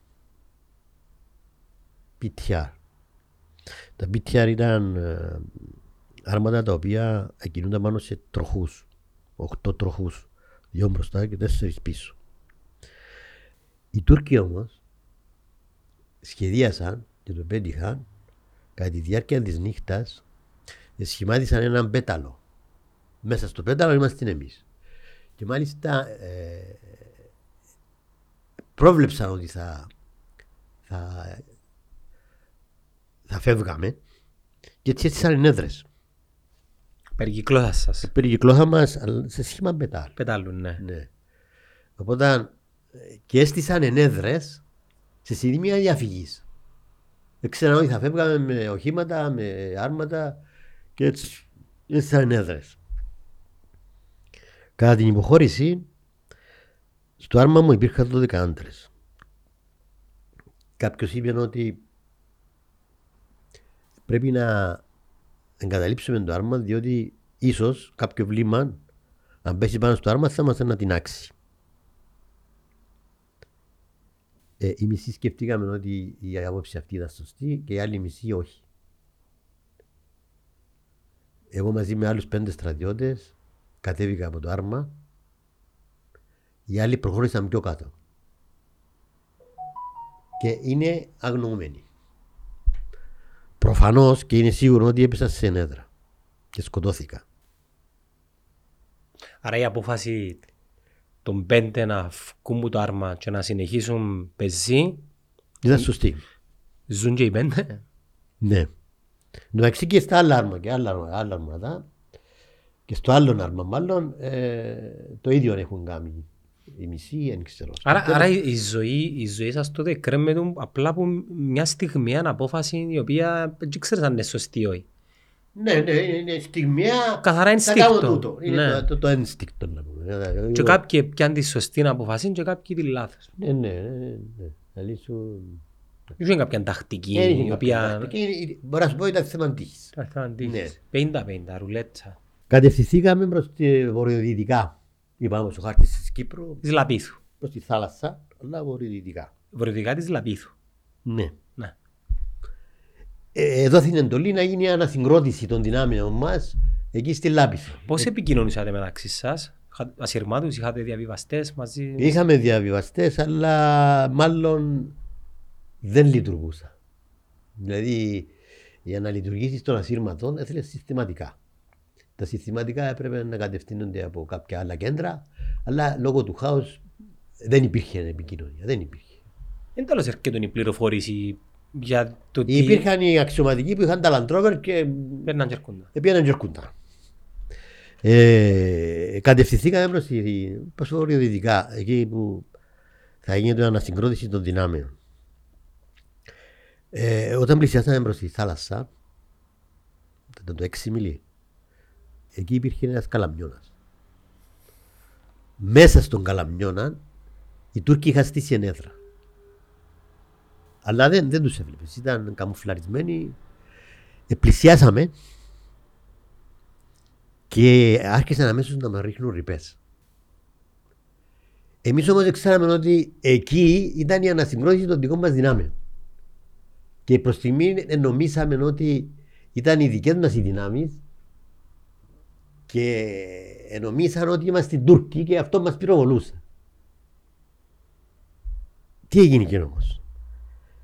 Δύο ε, στρατιωτικά τζιπ, ε, δύο στρατιωτικά οχήματα του 256 που ήταν στο ανατολικό μέτωπο.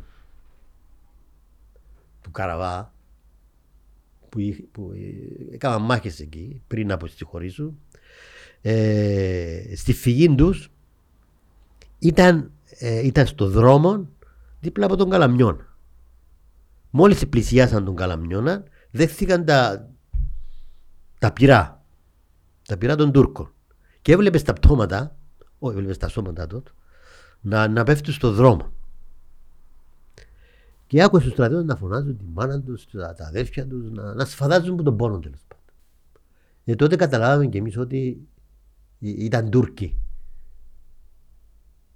Ο, οπότε πιάσαμε τον δρόμο προς τα πίσω. Να πάμε προς τη Λάπιθο. Τώρα το τι έχει συνέβη εκεί, από ό,τι άκουσα από μαρτυρίες, τα, τα πτώματα των στρατιωτών τα, τα έπιασαν οι Τούρκοι και τα, τα έκαψαν και τα έθαψαν. Αυτή είναι μια μαρτυρία που άκουσα αργότερα. Αλλά και το άλλο που άκουσα, Μιλούμε για ανθρώπους που ήξερες.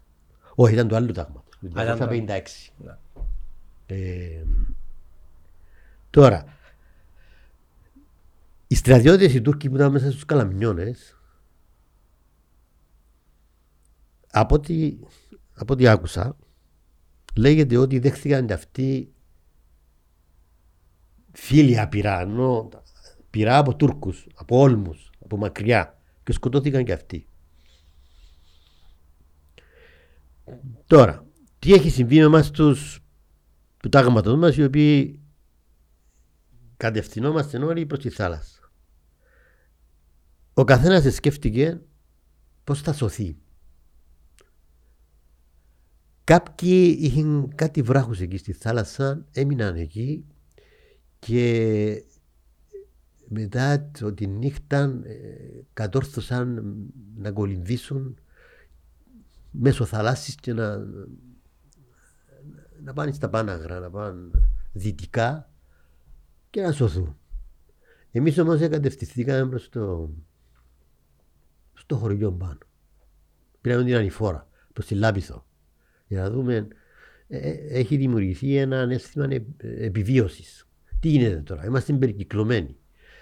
Πώς θα σωθούμε, θα σκοτωθούμε; Τέλος πάντων, η, η μόνη διέξοδος ήταν να κατευθυνθούμε προς το χωριό. Καθοδόν,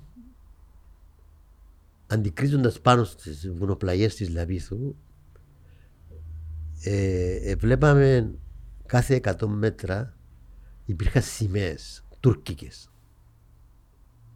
Που προηγουμένως δεν υπήρχαν. Είμαστε εμείς εκεί ως μέτωπο, δεν υπήρχαν.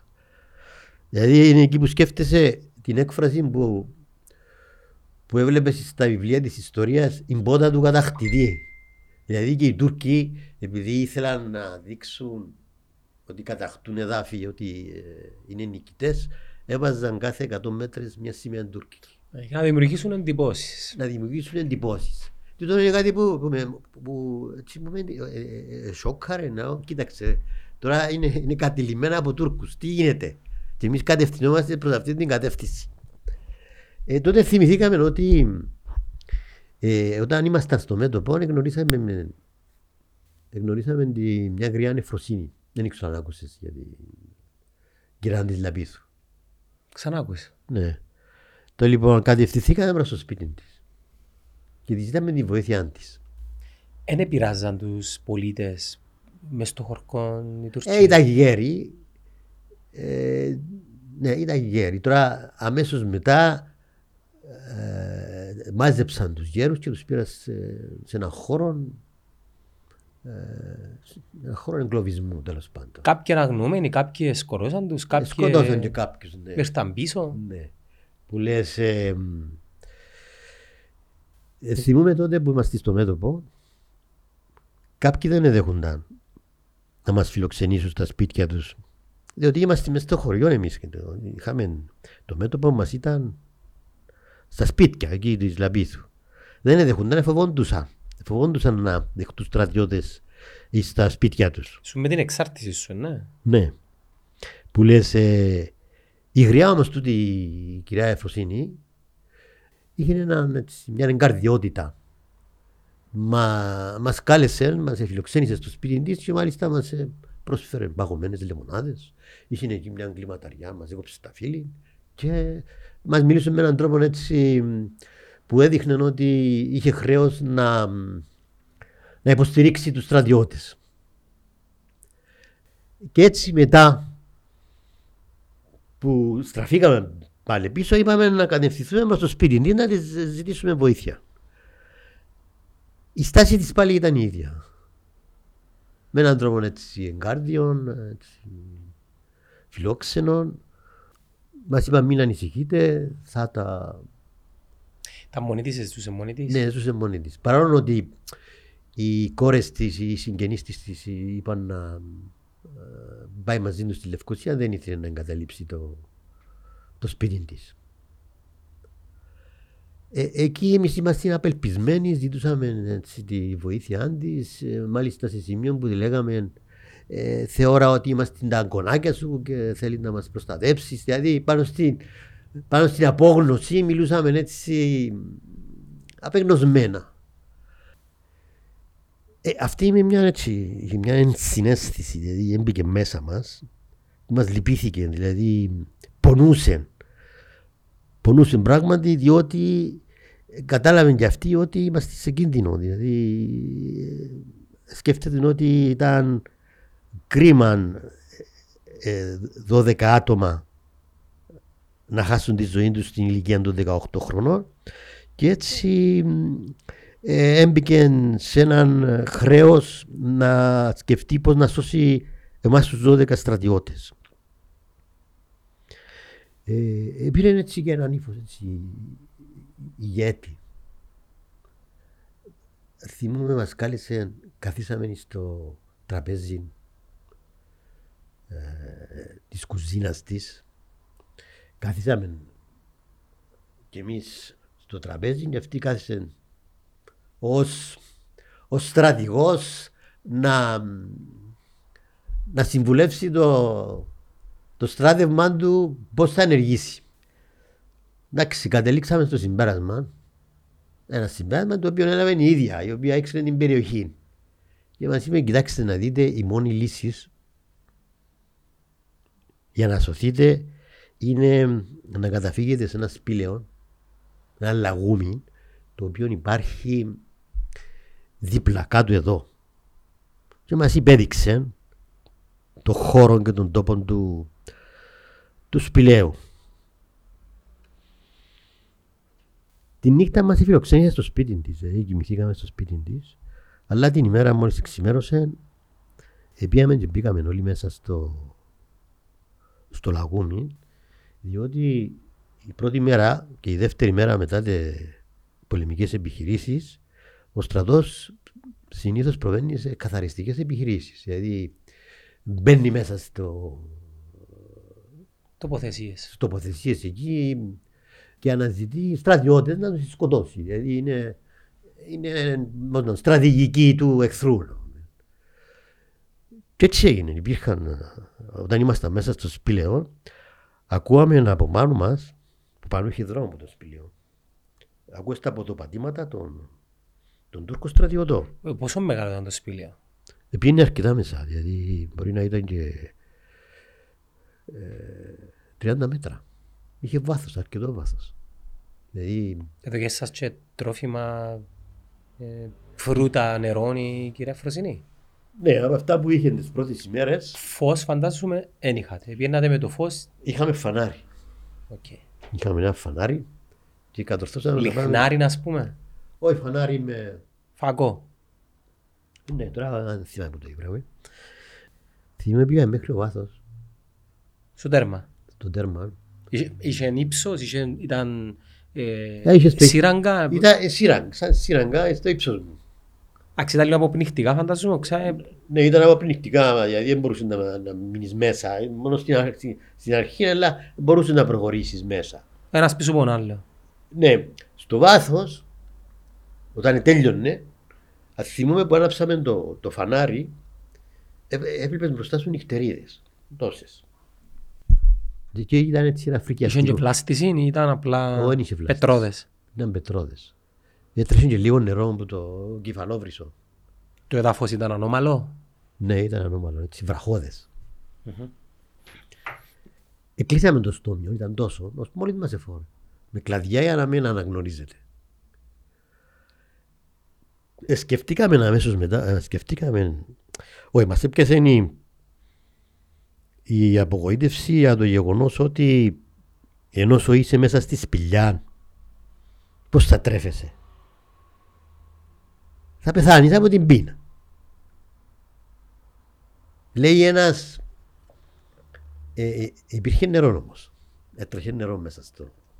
Λέει ένας, ξέρετε ότι μπορείς να ζήσεις με το νερό μόνο 72 μέρες. Νομίζω λίγο πολλές που σας είπε. Anyway, εγώ άκουσα το 72 Ό,τι μέρες. πληροφορία αν είχε ο καθένας. Το λέω. 72 μέρες νομίζω είναι πιο λίγες. Τέλος πάντων. Anyways. Εγώ ένιωσα μια ανεφορία μέσα. Δηλαδή θα ζήσω 72 μέρες σίγουρα. Α, είναι μεγάλη υπόθεση. Α, Δηλαδή ένιωθες ευτυχία. 72 μέρες. Ε, φα- Φαντάστηκες, δηλαδή, τι σημαίνει ευτυχία; Ότι θα ζήσεις 72 μέρες; Εκεί σκέφτεσαι πλέον. Τέλος. Εντάξει, η... Εψιθυρίζατε. Ενώ Ναι, ναι, μιλούσαμε σιγά. Ε, Από το φόβο, μήπως... Διότι υπήρχε και ένα δρομάκι μπόξο από το σπίτι. Το οποίο ε, κυκλοφορούσαν οι, οι καθαριστές. ακούατε τους είπες μου, ναι. Ναι, ναι, άκουες. Να μια σε κάποια φάση σταματήσαν έξω από το, ε, το σπήλαιο και είχα, κρατούσαν κάπως τους φαγγέλους, δεν ξέρω και σε κάποια φάση, ε, γιατί χωρούσαμε τους έτσι που το, το στόμιο, ε, στείλαν τους πάνω και γιουχαΐζα. Εντάξει, πέρασε. Εντάξει, η κυρία Φροσίνη όμως ε, στις πρώτες μέρες έφερνε μας κάτι, κάτι που είχε σπίτι της και μάλιστα νομίζω συμφωνήσαμε όταν κοντεύει στο στόμιο του σπηλαίου να λέει κάποια συστηματικά. Ε, κράταν το καλάθι και όταν κόντευε ε, είχαμε συμφωνήσει να το βάζει, υπήρχε ένας καλαμιώνας έξω από το σπίτι, κάπου εκεί δίπλα, να λέει ε, κούλα είσαι εδώ, δεν τα συστηματικά, κούλα. Οπότε εμείς άμα ακούγαμε το κούλα ξέραμε ότι θα, θα είχε καλάθι με κάτι κουλού, κου- κουλούρια δηλαδή, όχι και τρόφιμα για να μπορούμε να ε, κάτι να τρώμε έτσι για να ε, να περνούμε. Τέλος πάντων, μείναμε στις αρχές δύο-τρεις ημέρες έτσι χωρίς να βγούμε καθόλου έξω. Μετά όμως αποφασίσαμε να δύο άτομα να, να κάνουμε κάποια έτσι επίσκεψη μέσα στα στις κατοικίες του, του χωριού και να, να φέρουμε τρόφιμα. Διότι ε, πώς θα μπορούσε πλέον η κυρία Φροσενή να, να, να σε προμηθεύσει. Ε, προμηθευτήκαμε και ε, βράμε ράδιο, ραδιόφωνο. Θυμάμαι από ένα κατάστημα, πήραμε το ραδιόφωνο και πήραμε και, και, και τρεις κάσες από τις μπαταρίες. ε, πουλάνε και μπαταρίες στο κατάστημα. Άρα είχαμε ράδιο, είχαμε μπαταρίες. Εγκατελειμμένο το κατάστημα ή... Ναι, οι, οι καθαριστικές επιχειρήσεις τι έκαναν, ε, εκτός ο- από το ότι αναζητούσαν στρατιώτες, έκαναν και λαιλασίες. Δηλαδή άνοιξαν τα σπίτια όλα. Α, έτσι είναι ο πολέμος. Ναι, άνοιξαν τα σπίτια όλα και όταν είναι ανοιχτά. Ε, ε, εμείς μπαίναμε, εντάξει, κυκλοφορούσαμε και μέρα και νύχτα. Δεν υπήρχε στρατός ύστερα μέσα στο, στο χωριό, αλλά εμείς είχε θάμνους αρκετούς συλλαβιστούς και λεμονόδεντρα και δύο άτομα που ήμασταν, δηλαδή επιέναμε έρπη. Εκυκλοφορούσαν κάποια Land Rover, αλλά εμείς προσέχαμε. Είναι, ε, ε, ε, εκεί που, αθυμ- που θυμηθήκαμε είναι ότι που είμαστε μικροί και χωρούσαμε σινεμά και χωρούσαμε πολεμικά films, ε, έβλεπες τους στρατιώτες που έκαναν έρπη και έλεγες μα κοίταξε ρε, αυτά που βλέπαμε στο κινηματογράφο που είμαστε μικροί, είμαστε εδώ στην πραγματικότητα εμείς. Και εντάξει, ε, κατα, καταφέραμε και ε, φέραμε προμήθειες. Φέραμε μακαρόνια, φέραμε κονσέρβες, φέραμε και τις, ε, κάπου τις βάλαμε μέσα στους σάμνους σε περίπτωση που θα, θα μέναμε πολλές ημέρες. Σε κάποια φάση κάποιοι Τούρκοι στρατιώτες δεν πήγαν στο, στο σπίτι της κυράς Φροσίνης. Και την απείλησαν να τη σκοτώσουν αν δεν τους πει αν είχε στρατιώτες, ξέρω εγώ. Α, τους δώσει Να πληροφορίες. της δώσει πληροφορίες. Η, η, η κυρία Φροσίνη όμως ήταν ένας δυνατός χαρακτήρας. Δηλαδή. ε, Είχε την ικανότητα της υποκριτικής, μπορώ να πω. Δηλαδή. Ε, τους εμίλησε, ξέρει και τουρκικά. Τους εμίλησε με έναν ύφος έτσι. Εντάξει, τους είπε ότι δεν ήταν στρατιώτες. Εγώ ήμουν μαμού, γέννησα αρκετούς Τουρκοκύπριου και, και, και επειδή είχε και Τουρκοκύπριο μέσα στην ομάδα των Τούρκων στρατιώτων, τελικά την άφησα. Δηλαδή δεν, δεν μας πρόδωσε, παρόλο ότι της είπαν αν είναι στρατιώτες, δεν μας πρόδωσε. Και έτσι έφυγαν ανενόχλητοι. Ε, έφυγα χωρίς να ενοχλήσουν την κυρία. Είπες σας το ίδιο.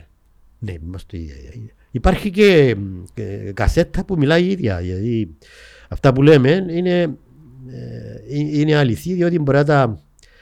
Μπορεί να τα Επιβεβαιώσει η ίδια. ναι, ναι, επιβεβαιώσει η ίδια και να τα τεκμηριώσει κάποιος δημοσιογράφος από την κασέτα που μιλά. Που λες, ε, μετά από λίγες ημέρες όμως, απ' έξω από το στόμιο του, του σπηλαίου, υπήρχε ένα κανάλι νερού. Μμμ. Κάποιος Τούρκος, δεν ήταν excellent, ή μπορεί να ήταν από τη Λάπιθο, ήθελε να ποτίσει, είχε έναν περιβόλι εκεί δίπλα, ήθελε να το ποτίσει. Και εκεί υπήρχε και ε, κάτι που διαχωρίζει το κανάλι σε άλλα δύο κανάλια, έξω από το σπήλαιο. Και δύο-τρεις ημέρες του πρόσεξε η, η κυρία Εφροσύνη και μας είχε προειδοποιήσει ότι είναι επικίνδυνο και πρέπει να εγκαταλείψουμε αμέσως το σπήλαιο το οποίο μας φιλοξένησε για, Για να μην σας παρήδησε ο Τούρκος. ε, ναι, αφού ερχόταν μπροστά στο στόμιο το οποίο είχαμε καλυμμένο και έτσι μ, αναγκαστικά εγκαταλείψαμε το σπήλαιο και πήγαμε σε ένα παλιό σπίτι που ήταν, που ήταν δίπλα από το σπίτι της. Ήταν το σπίτι του Καπλάνη, έτσι ονομάζεται το σπίτι εκείνο. Εν τω μεταξύ, επειδή είχαμε προμήθειες, είχαμε φασόλια, είχαμε αλεύρι, είχαμε... ε, είχαμε τέλος πάντων τρόφιμα, τα οποία η κυρία Εφροσύνη εφρόντιζε και μαγείρευε. Και έτσι κρυφά κρυφά μας έφερνε και τρώαμε. Παράξενο είναι τις έβαλα συμπόστα να μην παρακολουθούν να μου κάνει. Εκτός αν τους έπεισε, Ε, δεν όπως ξέρω. λέει. Ε, δεν, ήξερα, δεν ήξερα την παρουσία τους ή, ή εκείνοι οι στρατιώτες οι οποίοι την είχαν, ε, την είχαν επισημάνει ε, μπορεί να μην το ξέχασαν ή μπορεί να μην το έλαβαν υπόψη. Ή στις αρχές νομίζω δεν δέχτηκε να πάει στον εγκλωβισμό και την, ε, την είχαν αφήσει εκεί. Σε κάποια, σε κάποια επιδρομή μας για την αναζήτηση τροφής, εγώ με έναν συστρατιώτη μου Είμαστε σε ένα κατάστημα σε ένα κατάστημα νεοτεωρισμού ρούχων. Μπήκαμε μέσα για να δούμε τι είχε το κατάστημα, έτσι, από περιέργεια. Περνούσε έναν περίπολο εκείνη τη στιγμή, το οποίο έχει επισημάνει ότι κάποιον άτομο θα ήταν μέσα στο κατάστημα. Εγώ τους είδα, ήμουν μέσα, τους είδα, ο, ο συστρατιώτης μου υπήρχαν δύο, δύο δωμάτια και εγώ στο ένα, αυτός ήταν στο άλλο, αλλά επικοινωνούσαν μεταξύ τους. Εγώ αμέσως μόλις τους είδα, κρύφτηκα μέσα στις τσάντες, μέσα στα ρούχα, μέσα στα. Δεν δε, δε, φαινόμουν με τίποτα. Εκείνος όμως δεν προλάβει. Και του είχα προτάξει το όπλο. Δεν έχασε την ψυχραιμία του όμως. Ήταν ντυμένος με πολιτικά, διότι φορέσαν πολιτικά. Και έθελε να παίξει το ρόλο του, του Άγγλου κάτοικους στη Λάμπηθο. Έμοιαζε θέμα. Έμοιαζε θέμα, ήταν και ξαθό. Ήταν και ξαθός. Την προφορά ναι, κατάφερε τι; Ναι, μίλησε στα αγγλέζικα. Oh, I'm Englishman, oh, hello, uh, και κάμουν χάιζε θέμα. Εγώ βλέπα το. Ε, ε, έβλεπα το και... Δεν μπορεί καμία πλάσμα για να βιώσει. Ναι. Το λοιπόν έκανε του και το όπλο και περιεργάστηκε. Ε, ύστερα εφιάζει.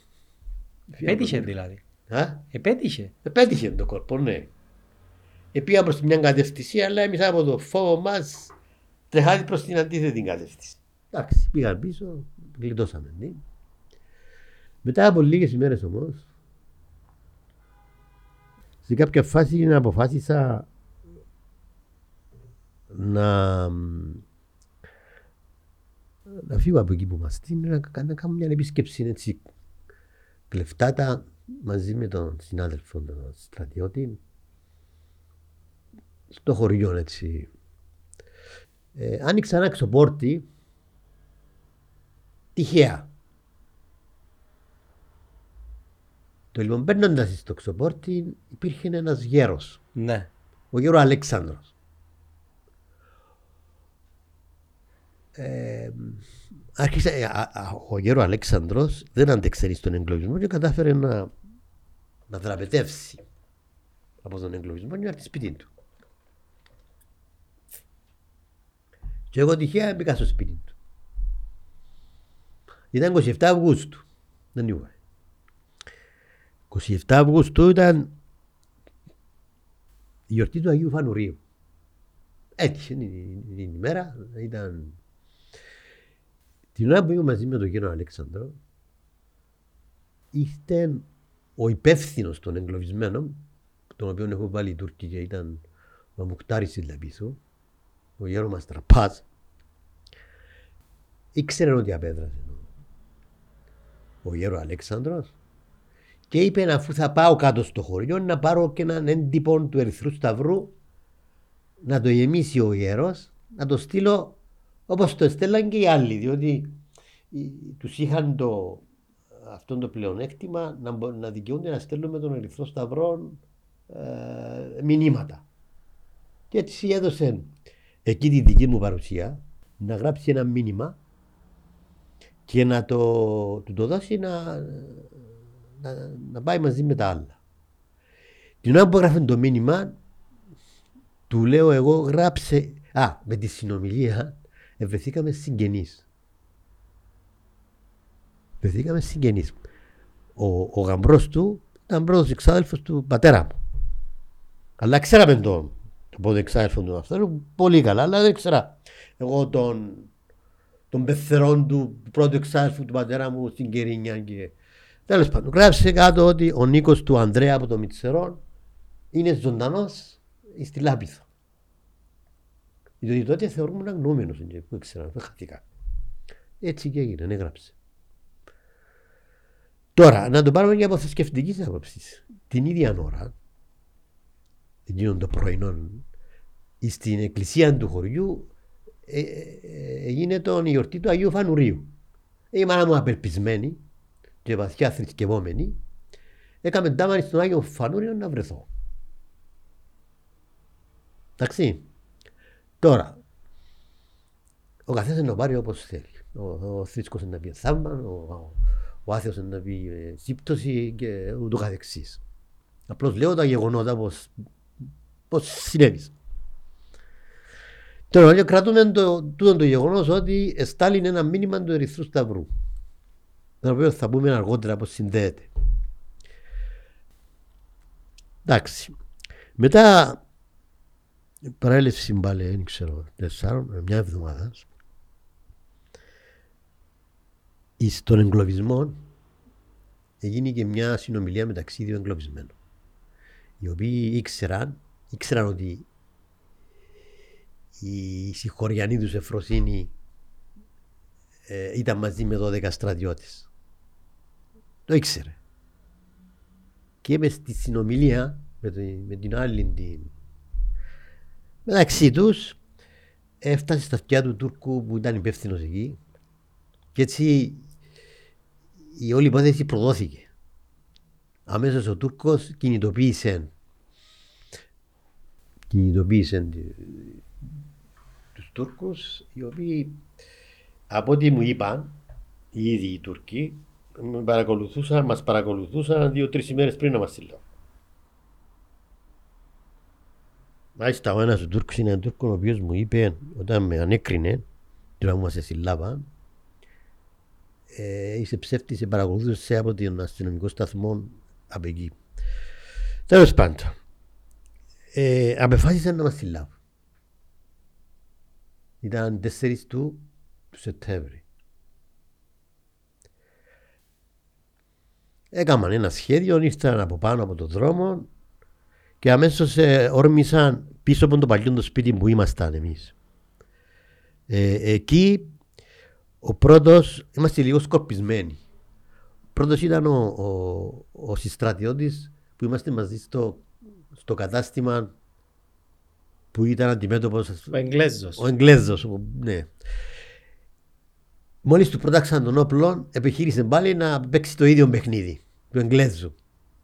Αλλά αυτή τη φορά δεν πέτυχε. Δεν ήξεραν οι Τούρκοι σίγουρα ότι. Ε, Κυπρέος. Κυπρέος στρατιώτης. Ε, ε, το τον συνέλαβαν μαζί με δύο άλλους. Όχι. Τον έπιασαν αμέσως και τον επήραν κάτω στο, κάπου τον επήραν και τον, τον είχαν βασανίσει αρκετά. Τέλος πάντων. Αμέσως άρχισε η περικύκλωση. Έφερα στράτευμα εκεί με όπλα, με οπλισμένους στρατιώτες. Έφεραν αρκετούς στρατιώτες. Και... Εσείς είχατε οπλισμό; Τον οπλισμό τον εκρύψαμε κάπου σε μια γωνιά, σε μια αποθήκη του παλιού σπιτιού. Βάλαμε τα όλα τα όπλα σε, ένα, σε έναν τόπο. Ναι. Δεν είχαμε πρόθεση να, να πολεμήσουμε. Αλλά αμέσως, μόλις μπήκα στο χώρο που ήμασταν, άκουσαν πυροβολισμούς. Οι, οι, οι σφαίρες ε, πλήγωσαν έναν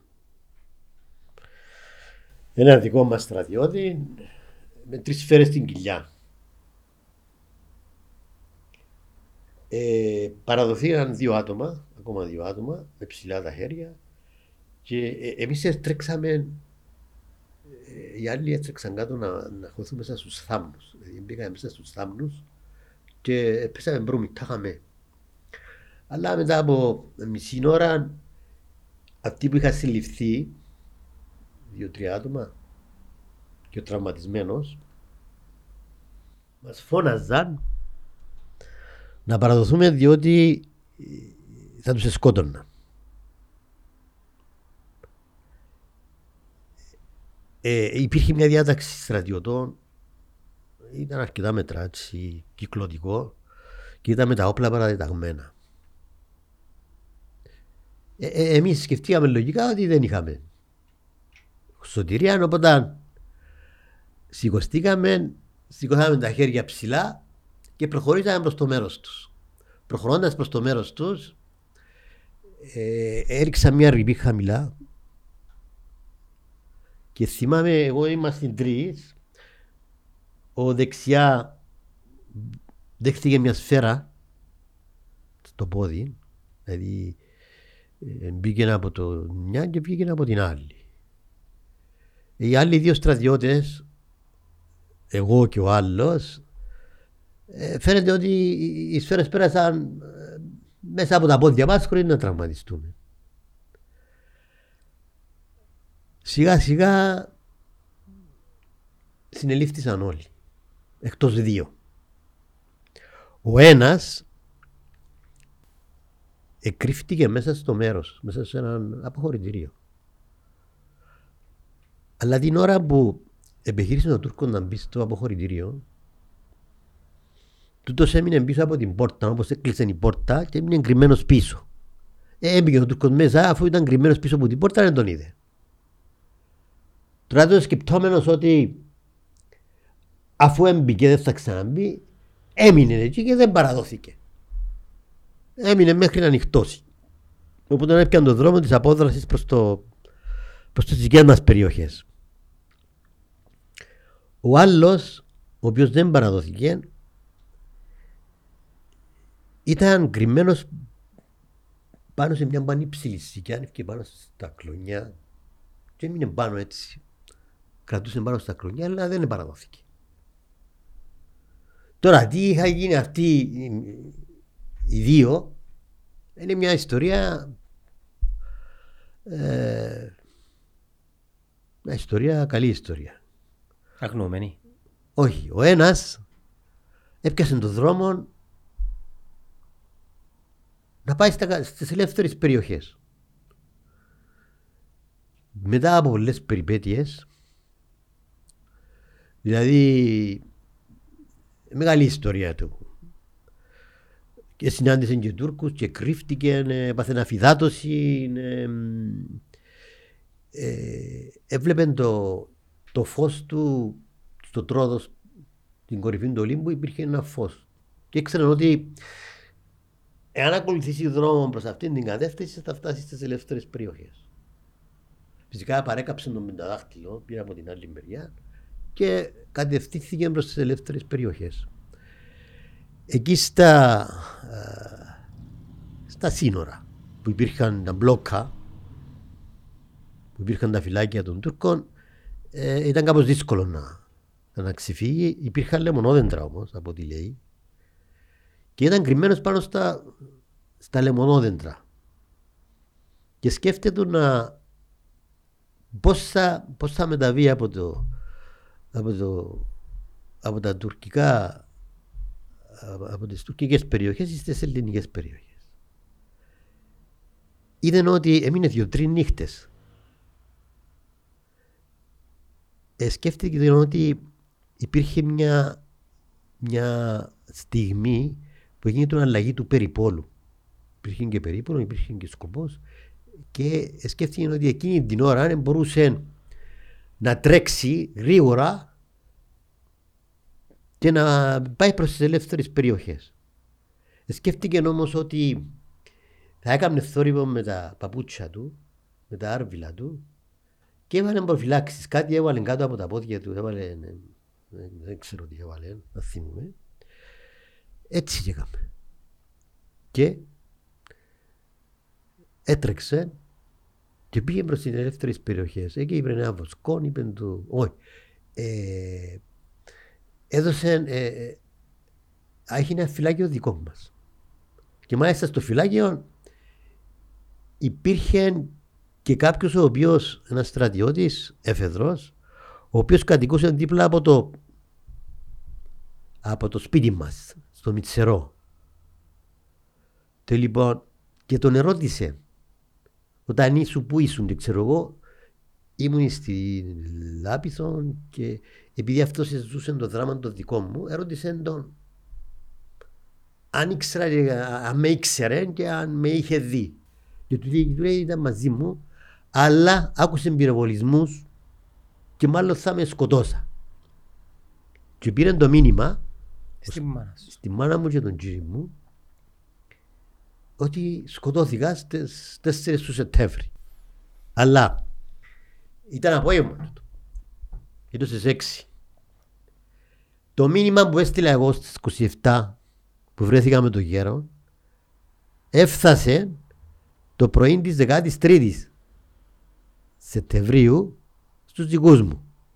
Τούτος έστειλε το μήνυμα το απόγευμα του στρατιώτε που ελευθερωθήκε, ότι ήμουν σκοτωμένος. Δηλαδή, οι γονείς μου το πρωί της 13 Σεπτεμβρίου πήραν μήνυμα ότι ήμουν ζωντανός, αλλά το απόγευμα πήραν το μήνυμα ότι ήμουν σκοτωμένος. Το λοιπόν. Αυτή είναι εντάξει, είναι ο τρόπος που διασώθηκε ο ένας ο στρατιώτης. Ο άλλος έμεινε εκεί, εκεί στο χώρο που ήμασταν. Στο αποχωρητήριο.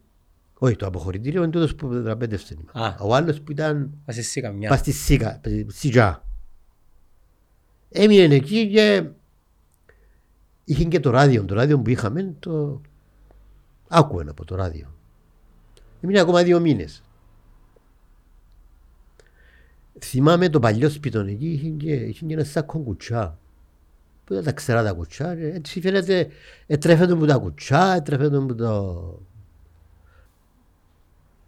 Άκουσε στο ράδιο ότι ο Κληρίδης στις 4 του Δεκέμβρη θα πήγαινε στο Πέλαπάης να δει τους Έλληνες εγκλωβισμένους και να έχει μια συνομιλία με τον Τεχτάσι.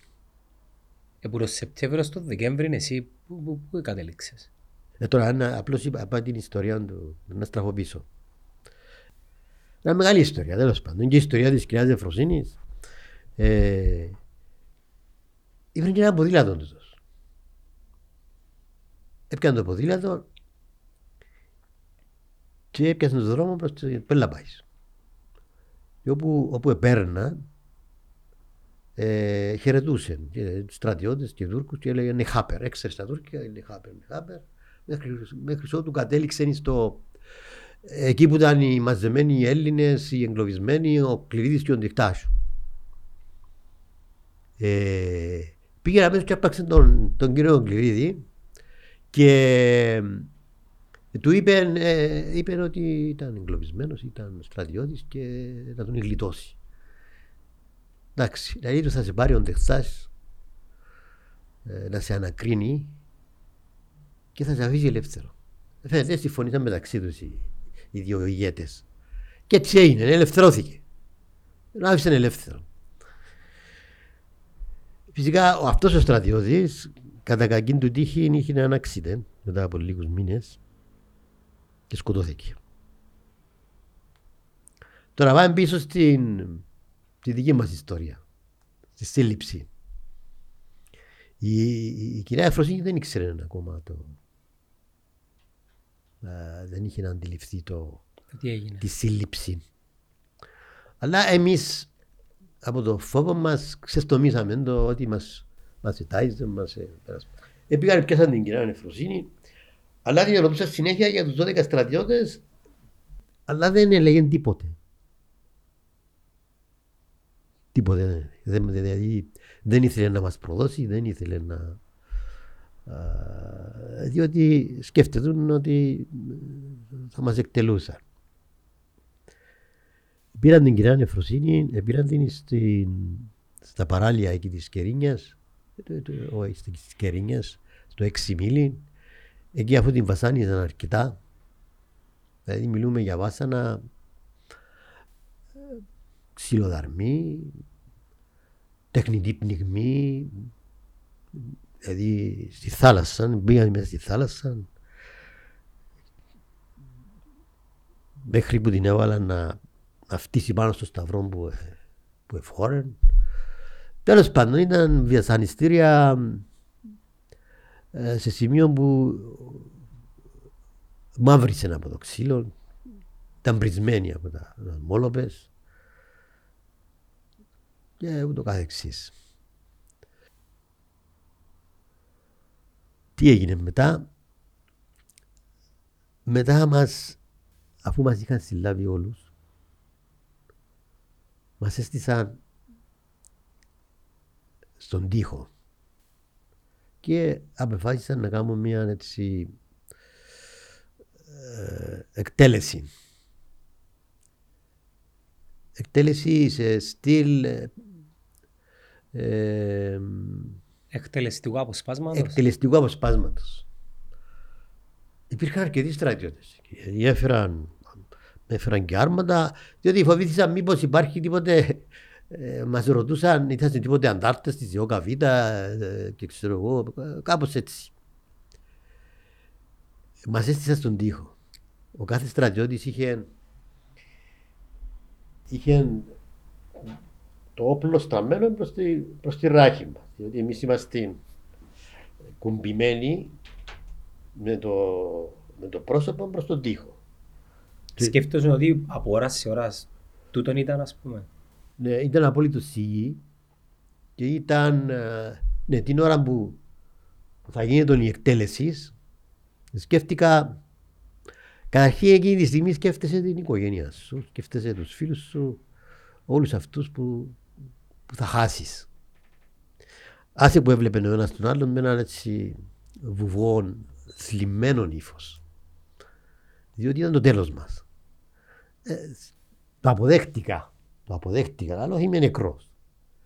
Θα είμαι νεκρός, σε πέντε δευτερόλεπτα δεν θα, δεν θα νιώθω τίποτα. Την ώρα όμως που, που όπλησαν και ήταν έτοιμοι να, να πατήσουν τη σκανδάλη, κάποιος από εμάς ξεστόμησε την κουβέντα θα δώσετε λόγο στον Ερυθρό Σταυρό που έχει τα ονόματά μας. Στα ελληνικά. Στα ελληνικά. Δικός μας στρατιώτης. Ε, στο άκουσμα αυτής των, των λέξεων, οι Τούρκοι προβληματίστησαν. Κάποιος αξιωματικός εκεί έδωσε εντολή να, να σταματήσει το, εκτέλεση. τη εκτέλεση. Και έτσι έγινε. Ε, έφεραν αμέσως μετά ένα φορτηγό μας έδεσαν τα χέρια και τα μάτια. Εν τω ο ξυλοδαρμός συνεχιζόταν, δηλαδή κλωτσές, πουνιές, άγριες ξυλιμασές. Δηλαδή το χαρακτηριστικό του, της συμπεριφοράς τους ήταν ότι είχαν μίσος μέσα τους. Και λόγω αυτού του μίσους ε, ε, ήθελα συνέχεια να σε κλωτσούν, να σε βρίζουν, ε, να σου κάνουν τα πάντα. θυμούμαι εγώ με τη, με τη σύλληψη μου κάποιος Τούρκος με έχει χτυπήσει με τον υποκόπανο του όπλου το κοντάκι το κοντάκι του όπλου και ε, σχηματίστηκε να θυμούμε μια σχισμή η οποία άνοιξε και έγινε καόλο γέμματος. Δηλαδή ήμουν, το είδαν και άλλοι στρατιώτες, ήταν αιματωμένοι. Ήταν άγρια η συμπεριφορά τους. Ε, και σκέφτεσαι, αφού μας συνέλαβαν, αφού μας έδεσαν τα μάτια, αφού μας έδεσαν τα χέρια, γιατί να συνεχίζεται αυτή η βία, αυτή, τον το βάσανο; Τέλος πάντων, μα έσυρα σε ένα φορτηγό να θυμούμε όλους, το οποίο φαίνεται είχε χείρους πριν να το φέρω, διότι μύριζε. Αφού μας έβαλαν μέσα, ο καθένας είχε ένα στρατιώτη δίπλα του. Και πρέπει να σου σκεφτώ, πράγματι τα μάτια μαζεμένα, και είχαν και το όπλο πάνω στην κεφαλή μας.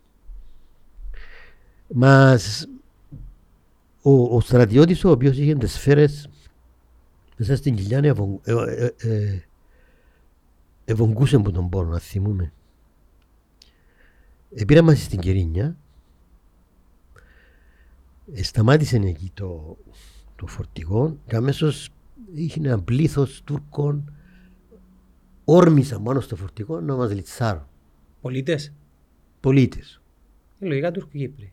Ε, ναι, ε, ναι, διότι ακούες ε, τουρκικές, ε, βρυσές που ήταν και, και δικές μας. Εμένα θυμούμαι, με τράβησα στην άκρα του φορτηγού και το πόδι μου το μισό εξήχε. Και κάποιος προσπαθούσε να το, να το διπλώσει, να το κόψει. Θυμούμαι. Τέλος πάντων, ύστερα ε, το φορτηγό κέρωσε μας. Χάμε ύστερα. Ε, σηκώστηκε πάνω η κάσο και κέρωσε μας. Χάμε κάτι έτσι. Πώς τα ζώα; Ναι, ναι. Ύστερα πια πήραν μας μέσα στον αστυνομικό σταθμό. Υπήρχαν τρία-τέσσερα δωμάτια και ε, εμένα πήραμε σε ένα δωμάτιο, υπήρχε έτσι ένα μεγάλο γραφείο όπως το λέω εδώ, υπήρχε ένας ε, αξιωματικός της αστυνομίας εκεί, είχε έναν καναπέ, μια πολυθρόνα και έκατσαμε πάνω, στην πολυθρόνα. Στη μια μεριά της πολυθρόνας ήταν ένας στρατιώτης και στην άλλη άλλος στρατιώτης. Ε, υπήρχε το πουνιάρισμα του ενός από τη μια, γύριζε το κεφάλι μου από την άλλη και ο άλλος. Οπότε υπήρχε αρκετέ πουνιέ και από τις πολλέ πουνιέ θυμούμαι, ήσουν και καθρέφτη για μένα. Ε, ήμουν ολόμαυρος και πρισμένος.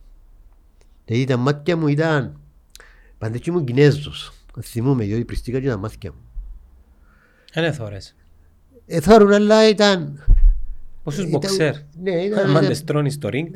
Ναι, ήταν, ήταν πρισμένα τα μάτια. Δεν είναι ευαίσθητος σημείο. έχει- Εντάξει, δίπλα είχε έτσι μια καντζελόπορτα και είχε κάμπος και γιουχαΐζα.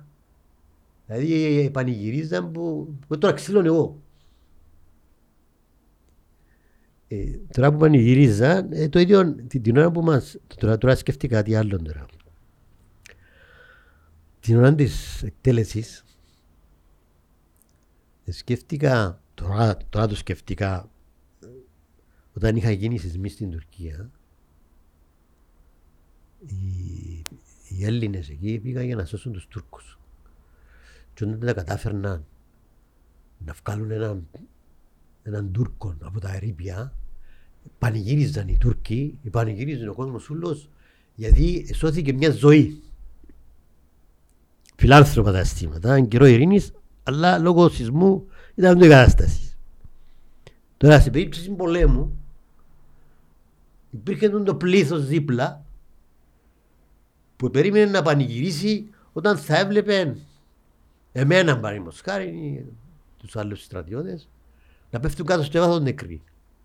Υπάρχει, υπάρχει αυτή η αντίθεση και λες τι σημαίνει πόλεμος και τι σημαίνει ο άνθρωπος έχει και μέσα του Αλτρουισμό. αλτρουισμό. Όλοι οι άνθρωποι έχουμε ένα αλτρουισμό. Αλλά στον πόλεμο Ξυπνούν ζώδες εξ- ενσύχτα. γίνεσαι κτίνος που λέμε. Κατάλαβες. Εντάξει, σκέφτηκα αυτό, έτσι το φιλοσόφισα. Ε, Λοιπόν, τι έγινε στην Κερινιά, είπαμε; Ναι, Ε, τώρα τις πουνιές που μοιάζουν που είναι ναι, άλλη. με πουνιές που μοιάζει που είναι άλλη, αλλά ακόμα ήμουν και γεματωμένος. Αφού είχα πολλές πουνιές, δεν πήραμε σαν κελί. Ε, εν τω μεταξύ, κάποιοι έκαυκαν και τη σιάρα μας στους λαιμούς μας. Η λιμιστήρα που μας έδισαν, εσφίξαν την πολλά. Δηλαδή, εβόλησε μέσα που λαλούμε. Ε, τα σέρκα πριστήκα. Ε, μπαίνοντα μέσα στο κελί, εξαβολήσαν τα μάτια μου και τα σέρκα μου. Και αμέ ένιωσα μια έτσι Ανακούφιση. ανακούφιση. Σε μια εφορία να θυμάμαι έτσι. Λέω άμα έχετε στο κελί μπορεί να μείνω ζωντανός. Δηλαδή και αμέ που ήσουν σε μια στιγμή που ήσουν 100% θα πεθάνεις είσαι στο κελί ζωντανός. Δηλαδή σαν να μας βάλουν φυλακή είναι να μείνω ζωντανή. Εντάξει. Έφεραν και έναν Τουρκό γιατρό να μου ράψει το... Εντάξει, ύστερα έπιασαν τους το, το... να περισάψουν τους τους εχμαλώτους. Πώς ήταν ο γιατρός; Κράτη ένα σακοράφι μου τώρα που μου ράφκουν σακούλες και έβαλε με μαζί μια καρέκλα έτσι με έναν ευγενικό τρόπο και λέει μου εντάξει να σε ράψω. Ε, Μιλάς σου στα ελληνικά; Νομίζω, αν ξέρω να θυμάμαι, μπορεί. Τέλος πάντων έγραψε. Αλλά πόνουνε εγώ, δεν ήταν δεν είχε με αναισθητικό με τίποτε. Έγραψε με μοσακουράφι. Φυσικά, τι καλά έκαμε και γράψαμε, διότι ήταν ανοιχτό. Εντάξει, την επομένη πήγαμε στο... Εμείναμε τη νύχτα στο κελί. Την επομένη ήρθε... Α, έφεραν ένα λεωφορείο και βάλα μας μέσα. Δεν ήσαν μας τα μάτια μας, αλλά χώρουν έτσι κάπως. Κάθε... Ήταν διπλές οι μαξιλάρες. ε, κάθε του ένα στρατιώτης και δίπλα είχε μόνο τον στρατιώτη Τούρκο. Επιέναμε από τα τουρκικά χορκά, αλλά είχε κόσμο έτσι νεαρούς που ιουχαΐζανε, φωνάζανε, κάμναν. Υπήρχε τον το, ο φανατισμός εναντίον μας. Επήραν μας στο στο καράκι του Παυλίδη, εκεί είχε αρκετούς εχμαλώτους. Πολλοί κάθονταν, δηλαδή ήταν μια, μια, μια μεγάλη αίθουσα και κάθονταν όλοι κάτω, όσον και φόρεν τους όλους. Δηλαδή, όλη μέρα να κάθεσαι σε έναν τόπο... Ο κλάδο. Ο κλάδο, ναι. Επήρε μας με. Ε, και κάναμε πολύ ώρα δηλαδή. Ε, κάναμε καμιά ώρα. Και πήρα μας α, α, ανάκριση. Βάλα μέσα σε αστυνομικά τμήματα. Εμένα έπιαμε ένας τούκος αστυνομικός Κυπρέος, μίλαν καλά, μίλαμε έτσι ευγενικά. Ε, ρώτησε με κάποια πράγματα. Εντάξει, απάντουν του. Πού έκαμε στρατιώτης, στην εκπαίδευση νύχες. Ε, είπαμε τα πάντα, δεν υπήρχε λόγος, ξέραν τα θέματα. Αλλά έβλεπα κάτω, είχε έναν κύριο δρόμο, να θυμούμε, αντιλίδρα. Και παρπάταν ακόμα έτσι, ήταν έναν ήταν ένα περιβάλλον το οποίο, στο οποίο ε, έζησα και το οποίο είχε δύο μήνες να περάσω. Δηλαδή ήμουν πάντα σε μια Κατάσταση είναι επιβίωσης. Κατάσταση είναι επιβίωσης. Με κόσμο να δουλεύει, ναι. Και ύστερα έβλεπες τη ζωή που είχες προηγουμένως. Δηλαδή, ε, σουρεάλ πολλά το πράγμα. Δηλαδή ε, να σκεφτείς σε δύο μήνες δεν έκαμε μπάνιο. Τρεις. Ε, την ημέρα του πραξικοπήματος από τις 15 Ιουλίου μέχρι τε. 23 Σεπτέμβρη, δεν έκαμε μπάνιο. Αφού αθιούμε σε μια μάχη, εσύ ένα μασόπλο, ε, όλμους οι Τούρκοι, ήταν μεσομέρι, 26 Ιουλίου. Ε, 26 Ιουλίου ήταν 40 βαθμοί που τα δρόματα, τα πατελόνια μας έγιναν άσπρα. Που το άλλας που φκένται. Ε, έτσι είναι το πράγμα. Έμεινε εγώ δύο μήνες πάνω μας. Δηλαδή δεν κάναμε μπάνιο. Εντάξει, ζήσαμε. Ε, λοιπόν, ε, Ανακρίνεις αστυνομικός. Ανακρίνεις αστυνομικός. Να μου πήγαινε μετά, να μου σου κάμε. Μετά. Επήραμε σε ατομικά κελιά. Έβαλαμε σαν κελί Εντάξει, τόσο όσο είναι το τραπέζι. Το τραπέζι. Είχε ένα ντιβάνι εκεί, αλλά είχε ακόμα ένα μέσα. Έναν πολίτη, ο οποίος ήταν, έτυχε να ήταν ε, μουχτάρης του, του χωριού της, της Νέτας, στην Καρπασία, και ο οποίος έφερε το όνομα Σαψόν. Σαμψόν ήταν ο πρόεδρος, ο οκταήμερος πρόεδρος του πραξικοπήματος. Ε, αφού, αφού οι Τούρκοι λαλούν σου το Σαψόν, σημαίνει κάποια σχέση θα έχει με το Σαψόν. Ήταν γυμνός,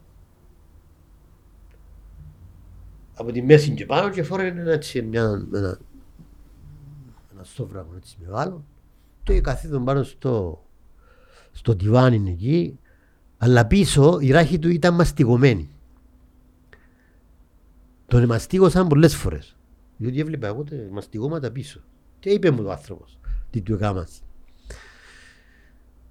Ε, έμεινα μαζί του 8 μέρες μέσα στο ίδιο αγγέλ. Δηλαδή σε σημείο που ε, μιλούσαμε, εντάξει. Ε, θυμούμε είχαμε κάτι σπίρτρα και παίζαμε και το, παίζαμε και ένα παιχνίδι, το, το Αντρίνα, αν ξέρω αν το θυμάσαι, που είμαστε μικροί, και παίζαμε ένα παιχνίδι. Ε, κάθε λίγο εντάξει. Ανοίγει η πόρτα φυσικά και το δεσμοφύλακα και φέρνει μας το πρωί ένα κομμάτι ψωμί και τρεις-τέσσερις ελιές. Το μεσημέρι ε, έφερνε ένα πλαστικό με τρία-τέσσερα φασόλια και λίγο ζουμί και την ήταν το ίδιο. Εντάξει, μας, ε, δεν μας έκοφτε ε, το φαγητό διότι ξέραμε ότι αφού δίδουν μας λίγο φάει να ζήσουμε την άποψη. Δηλαδή, εντάξει. Μετά ε, μετακομίσαμε σε έναν άλλο κελί, εμένα, όπου είχε ακόμα ε, 7-8 στρατιώτες. Ε, και εκεί θυμούμε ε, δεν μας επέτρεπαν να πάμε στα αποχωρητήρια, αλλά έφερναν εκεί δοχεία. Και έγινε εκεί, δηλαδή στο ίδιο χώρο που ήσουν έπρεπε να... Ε, ήταν κάτι άσχημο πράγμα. Από την άλλη, έφερνες σου το πρωί γάλα να πούμε. Αλλά έφερνες σου ένα μεγάλο ποτήρι και είχε τόσο γάλα μέσα. Εντάξει, πέρασε και τούτη η δοκιμασία. Ύστερα πήραν μας σε ένα χώρο που είχε πολλούς εχμαλώτους. Εντάξει, και μετά έχει γίνει, να έχει να γίνει, θα γίνει τον η ανταλλαγή εχμαλώτων. Εν τω μεταξύ, οι τραυματισμένοι, είχαμε τρεις τραυματισμένους, ναι. Ο ένας ήταν σε τουρκικό νοσοκομείο στην Κερίνια και οι άλλοι δύο έστειλαν τους στα, στις περιοχές μας. Ήταν 17 του Σεπτέμβρη. Η... Θυμάμαι η... Ξέρεις, με την, με την απελευθέρωση τους, οι δημοσιογράφοι αμέσως έσπεσαν να βγάλουν φωτογραφίες και να πάρουν πληροφορίες από τους από τους, ε, τραυματισμένους. Ε, ο ένας ο τραυματισμένος που ήταν μαζί μας ανέφερε ότι ήταν μαζί μαζί μας. Ανέφερε και τα ονόματα μας. Ε, από τις η, η δική μου έξτρα ότι ήμουν Σκοτωμένος. σκοτωμένος. Τελευταία πληροφόρηση. Ναι, ο, από ό,τι μου είπαν ο πατέρας μου είχε και γέννη. Ε, επενθούσε. Ε, το σπίτι μας ήταν, κάτω- ήταν στο κέντρο του χωρκού και επουλούσαμε εφημερίδες εμείς. Ο πατέρας μου επουλούσε εφημερίδες. Αλλά οι εφημερίδες έρχονταν στο χωριό η ώρα πέντε το πρωί και βάλαν τις και αμέσως στο πόξο που το καφενείο. box. Κάποιος άνοιξε τις εφημερίδες και είδε είδε την εφημερίδα και είδε και σκέφασε μέσα ότι ο Νίκος Παπαναστασίου από το Μητσερόν είναι εκμάτως στα κατεχόμενα. Αμέσως άρχισε να φωνάζει του πατέρα μου έξω από το σπίτι. Ήταν πεντέμιση το πρωί, ότι ήταν στο σπίτι. Εξύπνησε και αμέσως είδα στην εφημερίδα ότι ήμουν στα κατεχόμενα. Ζωντανός. Ε, από ό,τι μου είπαν, αμέσως ο, ο, ο πατέρας μου εξερίστηκε. Ε, τώρα, η κυρία Εφροσύνη εντωμεταξύ, να πούμε για την κυρία Εφροσύνη πριν να πούμε το τέλος μας. Η κυρία Εφροσύνη, αφού συνελήφθη, αφού ευασανίστηκε, επήραν την στην Κερίνια, έκλεισαν την και εκείνη στα κελιά και σε κάποια φάση ένας Τούρκος αξιωματικός ήθελε να την ανακρίνει.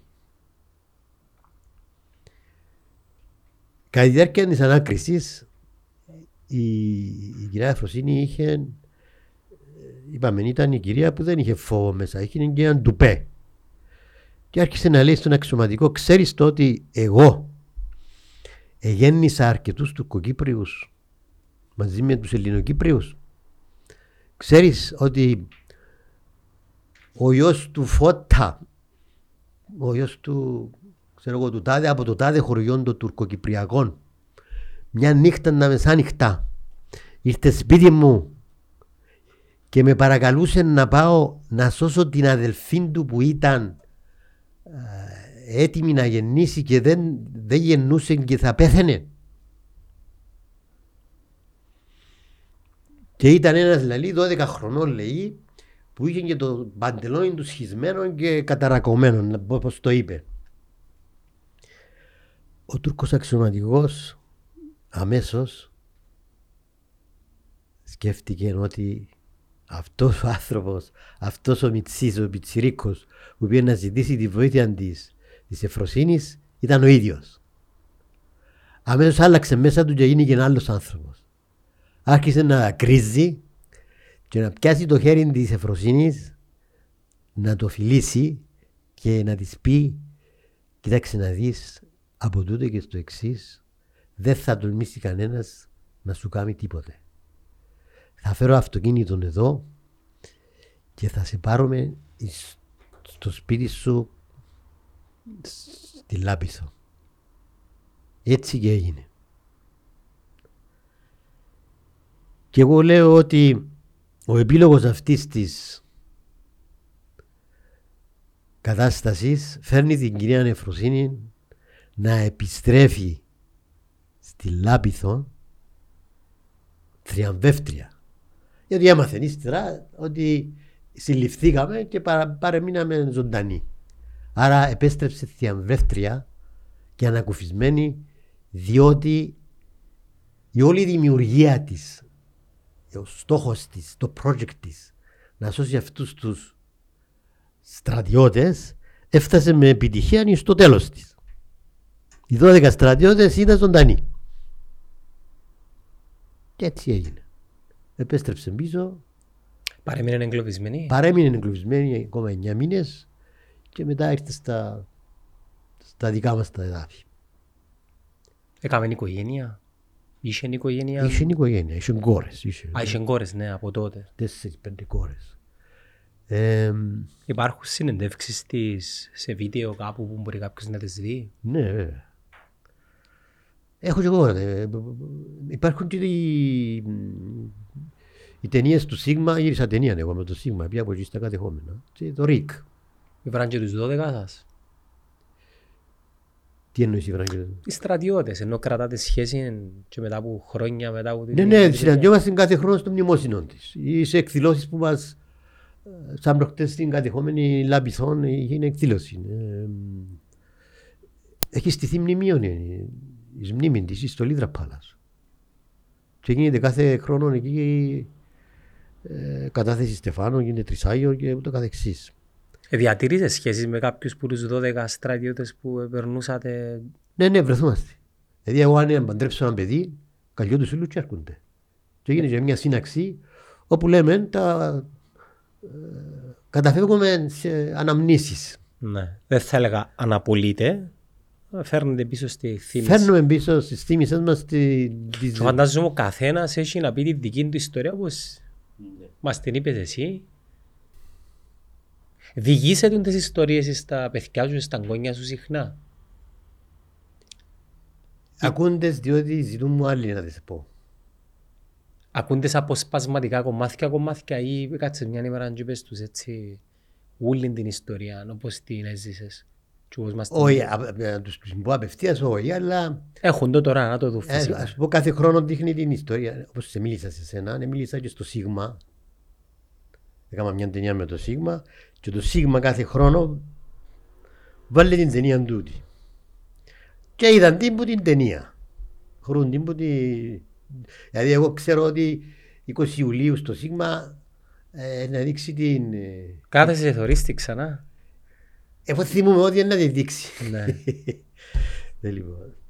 Εντάξει, είχα και άλλες συνεντέξεις ε, που το ΡΙΚ. ε, Ξέρεις ο λόγος που το, που το επιδιώκουμε το πράγμα να έρχονται άνθρωποι είναι επειδή ξέρεις, περνούν τα χρόνια οι νέες γενιές αρκεύκουν και απεγκλωβίζονται που τις μέρες τούτες και κατά κάποιον τρόπο θέλουμε να υπάρχουν επειδή να περάσουν κι άλλα χρόνια και σιγά σιγά ένα φθαρεί ας πούμε η ιστορία του κάθε ανθρώπου που έζησε τον πόλεμο. Η ιστορία διδάσκει. Ναι. Και πλέον οι νέοι είναι ένας τρόπος για να μπορέσουν να, να θέλουν να, να, να πιάσουν μια γεύση ή μια άποψη. Ο μόνος τρόπος που το κάνουν είναι διαδικτυακά. Πιθανόν αρκετοί να μην το θεωρούν καν που το σίγμα. Γι' αυτό και... Δεν το θεωρώ διότι υπάρχουν τόσες ανέσεις με τα Ε, κινητά. και- ε, πλέον οι νέοι ε, ε, θεωρούν τηλεόραση. Δεν θα κάτσει Ναι. 20 του Ιούλη ένας νέος να κάτσει από τη σίγμα. No way. Εκτός αν το ανεβάσει το σίγμα κάπου διαδικτυακά, δεν ξέρω να Ναι. το κάνουμε. Αυτή η ιστορία, όπως λες, την άκουσα και η γυναίκα. Η γυναίκα μου είναι εμπίτρια και ευαισθητοποιείται και γράφει ποίηματα. Ε, η ιστορία του τι ευαισθητοποίησε τη. Οπότε έγραψε ένα ποίημα το οποίο εντυπωσίασε πολύ κόσμο. Το, λοιπόν, το ποίημα τούτο έχω το δαμέ, αλλά αξίζει τον κόπο να το πούμε, να Καλό. το αγγείλουμε. Και ε, είναι, είναι κάτι που εκφράζει ακριβώς τη, την όλη ε, αυτήν την, ε, την όλη κατάσταση, την, τον ηρωισμό και την αυταπάρνηση της, της κυράς Εφροσύνης και ούτω καθεξής. Και λέει το ποίημα, μάνα και για τους 12. Αμέτρητοι είναι οι νεκροί, τα σπίτια όλα κλεισμένα. Τα πτώματα είναι κατά γης με σφαίρες τρυπημένα. Πόλεμος φρίκι μακελιό και εμείς όλοι χαμένοι. Και μέσα στους λεμονανθούς είμαστε σκλαβωμένοι. Και έγινε θαύμα σίγουρα από σένα Παναγία. Γιατί μέσα σε μια σπηλιά βρήκαμε σωτηρία. Χωρίς φαΐ, χωρίς νερό, γεμάτοι νυχτερίδες, να φτάσουμε στη λευτεριά μηδαμινές ελπίδες. Και της Λαπίθου εσύ γιαγιά, άγγελος είχες γίνει. Το όνομα σου αθάνατο, ηρωίδα Εφροσύνη. Μάνα και για τους δώδεκα, κι ας μην ήταν δική σου. Μάνα που φρόντιζε σε εμάς, αψηφώντας τη ζωή σου. Έγραψαν τη γυναίκα σας για την κυρία Ναι, Εφροσύνη. έγραψε την γυναίκα μου και μιλοποιήθηκε θέμα το τραγούδι. Και το τραγούδισε σε μια εκδήλωση με μεγάλη χοροδία και εντυπωσίασε. Κάτι τελευταίο, πρωτού κλείσουμε. Ε, το συναπάντημα με τους γονείς σου και την οικογένεια σου μετά την εχμαλωσία σου. Α, Επειδή- ε, το τελευταίο ε, κομμάτι εμεί- εξηγάσαμε το. Εμείναμε στο κελί να, μα- να Α, μας ναι, το... τούτο. να Κοίταξε μας- να δεις. Ήταν η ώρα να μας αφήσουν ελεύθερους. Έγινε και ανταλλαγή εχμαλώτων στο Λίδρα Πάλας. Ήταν τα λεωφορεία τα τουρκικά από την ε, σταθμευμένα απέναντι, ε, τα ελληνικά ε, απέναντι και έγινε του μια ανταλλαγή εχμαλώτων. Ήταν άταχτη ή ήταν οργανωμένη. Εκεί. Η ανταλλαγή ενώ, που- Ήταν οργανωμένοι που την... που την- σε σειρά, ήταν σε σειρά όλοι. Ναι, αλλά ε, έβλεπες τους Τουρκοκύπριους να είναι καλά ντυμένοι με παπούτσια περιποιημένοι και ξέρω εγώ. Ε, ε, εμείς είμαστε ρακέντιτοι, όπως είμαστε. Ε, τέλος πάντων. Ε, ήμουν και εγώ σε ένα λεωφορείο το οποίο μόλις εισήλθεν στην, στην ελεύθερη περιοχή αμέσως εγώ ένιωσα ένα συνέστημα ελευθερίας ένιωσα έναν αέρα ελευθερίας. Δηλαδή ένιωσες ότι Εφωτίστηκε η Είσαι ψυχή πλέον. σου, ας πούμε. είσαι πλέον ελεύθερος. Και μάλιστα, μόλις μπήκαμε στη δική μας περιοχή, υπήρχαν κάπου 30 άτομα τα οποία μας χαιρετούσαν. Ένα από αυτά τα άτομα ήταν γείτονας μου στο Μιτσερό. Και ξέρεις πόσο με έτσι, πόσο έτσι ένιωσα αυτή την εφορία να δω ε, δικός μου πλάσμα να με, να με χαιρετά που ελευθερώθηκα. Το λοιπόν, ε, μ, πήγαμε στο φιλοξένιο όπου έγινε η ανταλλαγή εχμαλώτο. Πλήθος κόσμου. Δηλαδή υπήρχαν και χιλιάδες οι οποίοι είχαν αγνοούμενους και κρατούσαν μια φωτογραφία και είχαν την ελπίδα ότι με το να σου δείξουν τη φωτογραφία μπορεί να βρεθεί τον κάποιος εχμάλωτος να πει «Α, ξέρω που είναι, είναι ζωντανός, είναι νεκρός». Ε, Δηλαδή έλπιζα σε αυτό το πράγμα. Εμένα ήρθε ο πατέρας μου στο φιλοξένιο, αλλά δεν ξέρω ότι θα απελευθερωνόμουν εκείνη την ημέρα που απελευθερώθηκα. Απλώς ερχόταν κάθε μέρα και να με αναζητήσει. Απελευθερώθηκα και μετά που με άφησαν ελεύθερο, ε, ε, ε, γύριζα γύρω γύρω να βρω το, το άτομο, το συγγενικό το οποίο θα με παραλάμβανε ε, να με πάρει στο, στο Σπίτι σπίτι σου. μου, στο Μητσερό. Ε, Λοιπόν, άμα έδωκα και τρεις γυρούς έτσι περιπλανόμενος εκεί, τάκ τυχαία μπροστά μου ο, ο πατέρας μου. Άρχισε το κλάμα, ο παπάς μου δεν και κλαίει ποτέ του, ή δεν τον άκουσα να κλάψει, αλλά εκείνη τη στιγμή που με είδε, ήμουν τα ρεμπάνω μου, αγκάλιασε με, είπε μου το γέ μου και πιάμε και βάλαμε μες στο, μες στο αυτοκίνητο και πιάμε τον δρόμο προς το, προς το Μητσερό. Στο Μητσερό υπήρχε πολλοί κόσμος. Τότε είχε πρόσφυγες. Ακούσαν και το όνομα μου. Ήταν το Ρίκα εκεί και ο, κα- ο κάθε εκμάτος έλεγε το όνομα του. Το λοιπόν, ε, τρέξαν όλοι, πρόσφυγες, να δουν να δουν έναν εχμάλωτο που απελευθερώνεται του. είναι ένα αγνοούμενο ο οποίος θεωρείται νεκρός να εμφανίζεται ζωντανός.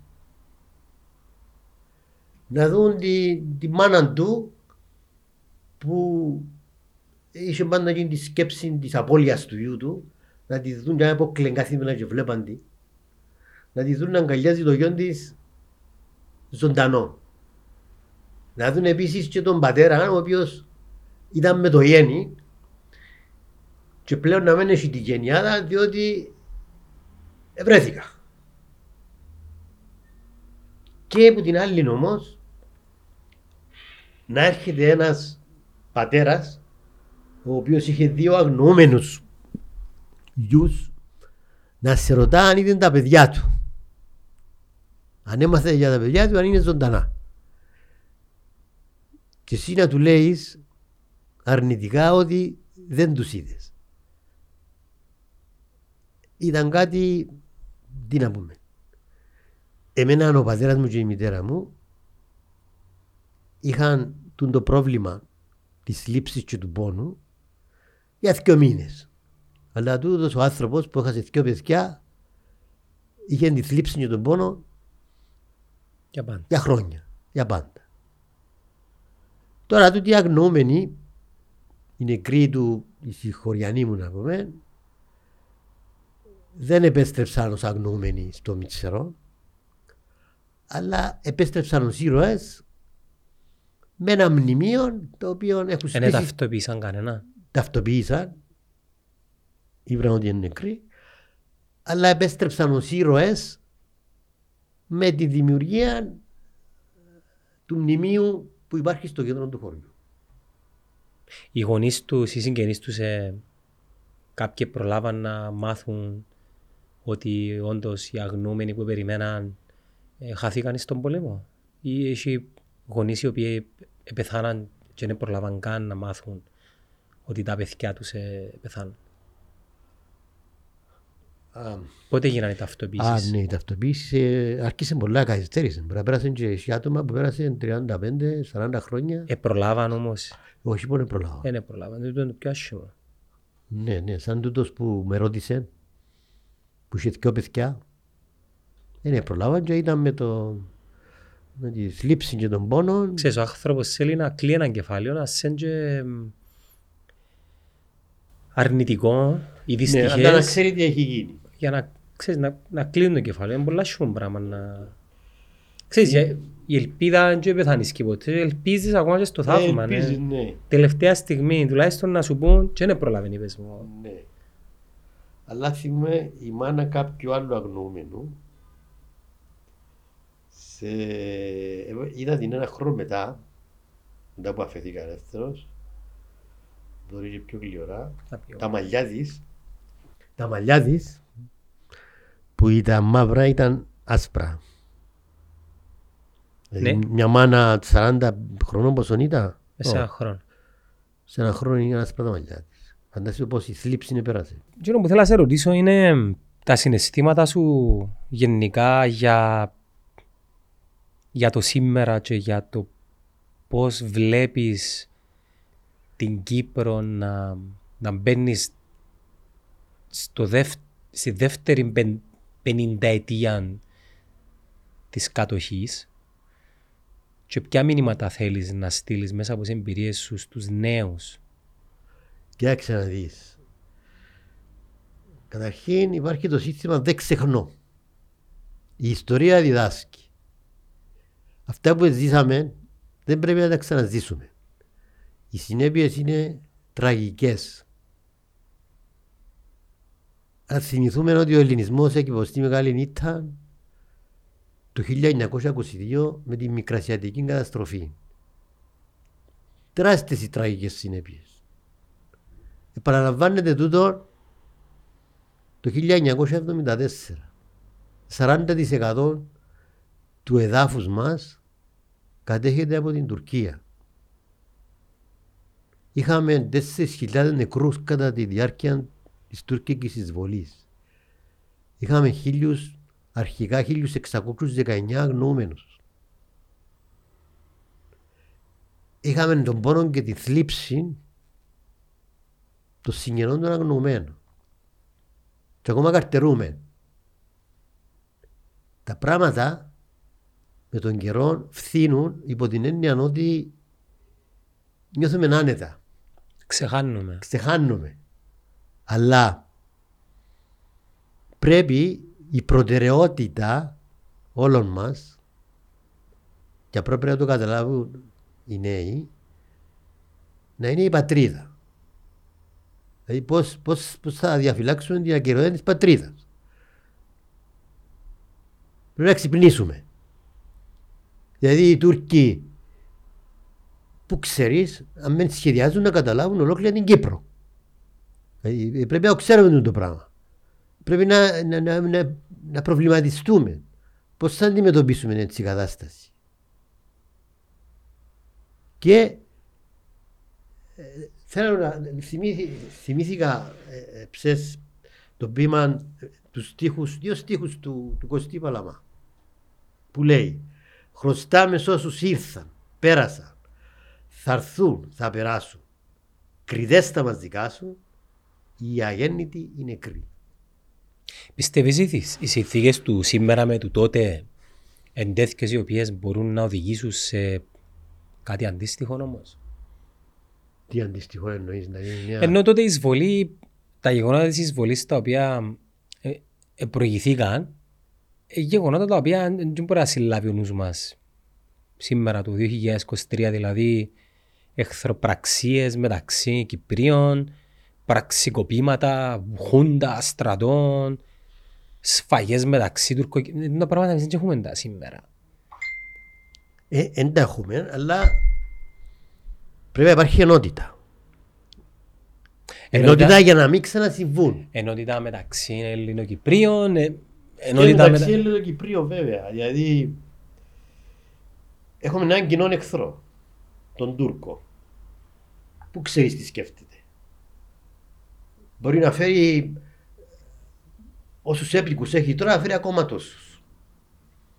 Αλλάζει ο δημογραφικός χαρακτήρας όλης της Κύπρου. Δηλαδή ο πληθυσμός εκεί να γίνει τριπλάσιος από το δικό μας σε κάποια φάση. Και να δημιουργήσουν τέτοια συνθήκες και τέτοιες καταστάσεις που να θέλουν να καταλάβουν ολόκληρο το νησί. Δηλαδή τώρα το πράγμα μπορεί να φαίνεται κάτι έτσι λίγο παράλογο, αλλά οι Τούρκοι βήμα-βήμα δεν ξέρεις.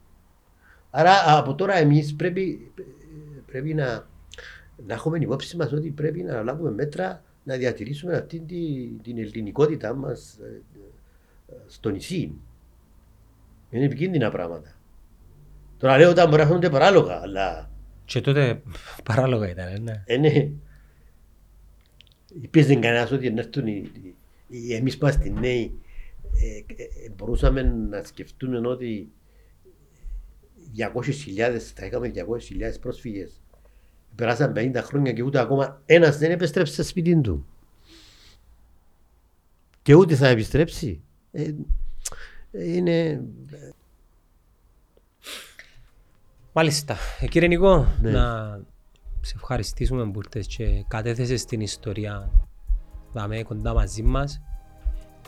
Τούτη, τούτο το επεισόδιο είναι να παραμείνει για πάντα στο διαδίκτυο, ώσπου αν κάποτε ποτέ κλείσουν το ίντερνετ για να μπορούν οι, οι νέες γενιές οι οποίες σιγά σιγά δεν έχουν κάποια επαφή με ανθρώπους και γεγονότα το 1974 επειδή πέρασαν και πολλά χρονιά και μέσα από τη συζήτηση ο καθένας να πιάσει ό,τι μήνυμα μπορεί να εκλάβει ως μάθημα.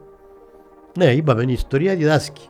Δηλαδή είναι και εγώ ευχαριστώ που με καλέσατε διότι θέλω και εγώ τσάμε που δεν τα καταφέραμε να προσφέρουμε στον πόλεμο να βγούμε νικητές αλλά είμαστε τιμένοι και αισθανόμαστε άσχημα τουλάχιστον με αυτήν την ιστορική αναδρομή, αναδρομή η εξιστόρηση να αφήσουμε τις παρακαταθήκες μας να διδάσκουν την νεολαία να αντιληφθεί ότι πρέπει να συμπεριφερθεί με τρόπο που να αποτρέψουμε νέες τραγικές καταστάσεις όπως τη σημερινή. Έγινε. Να σε καλά, ευχαριστώ κύριε. ευχαριστώ.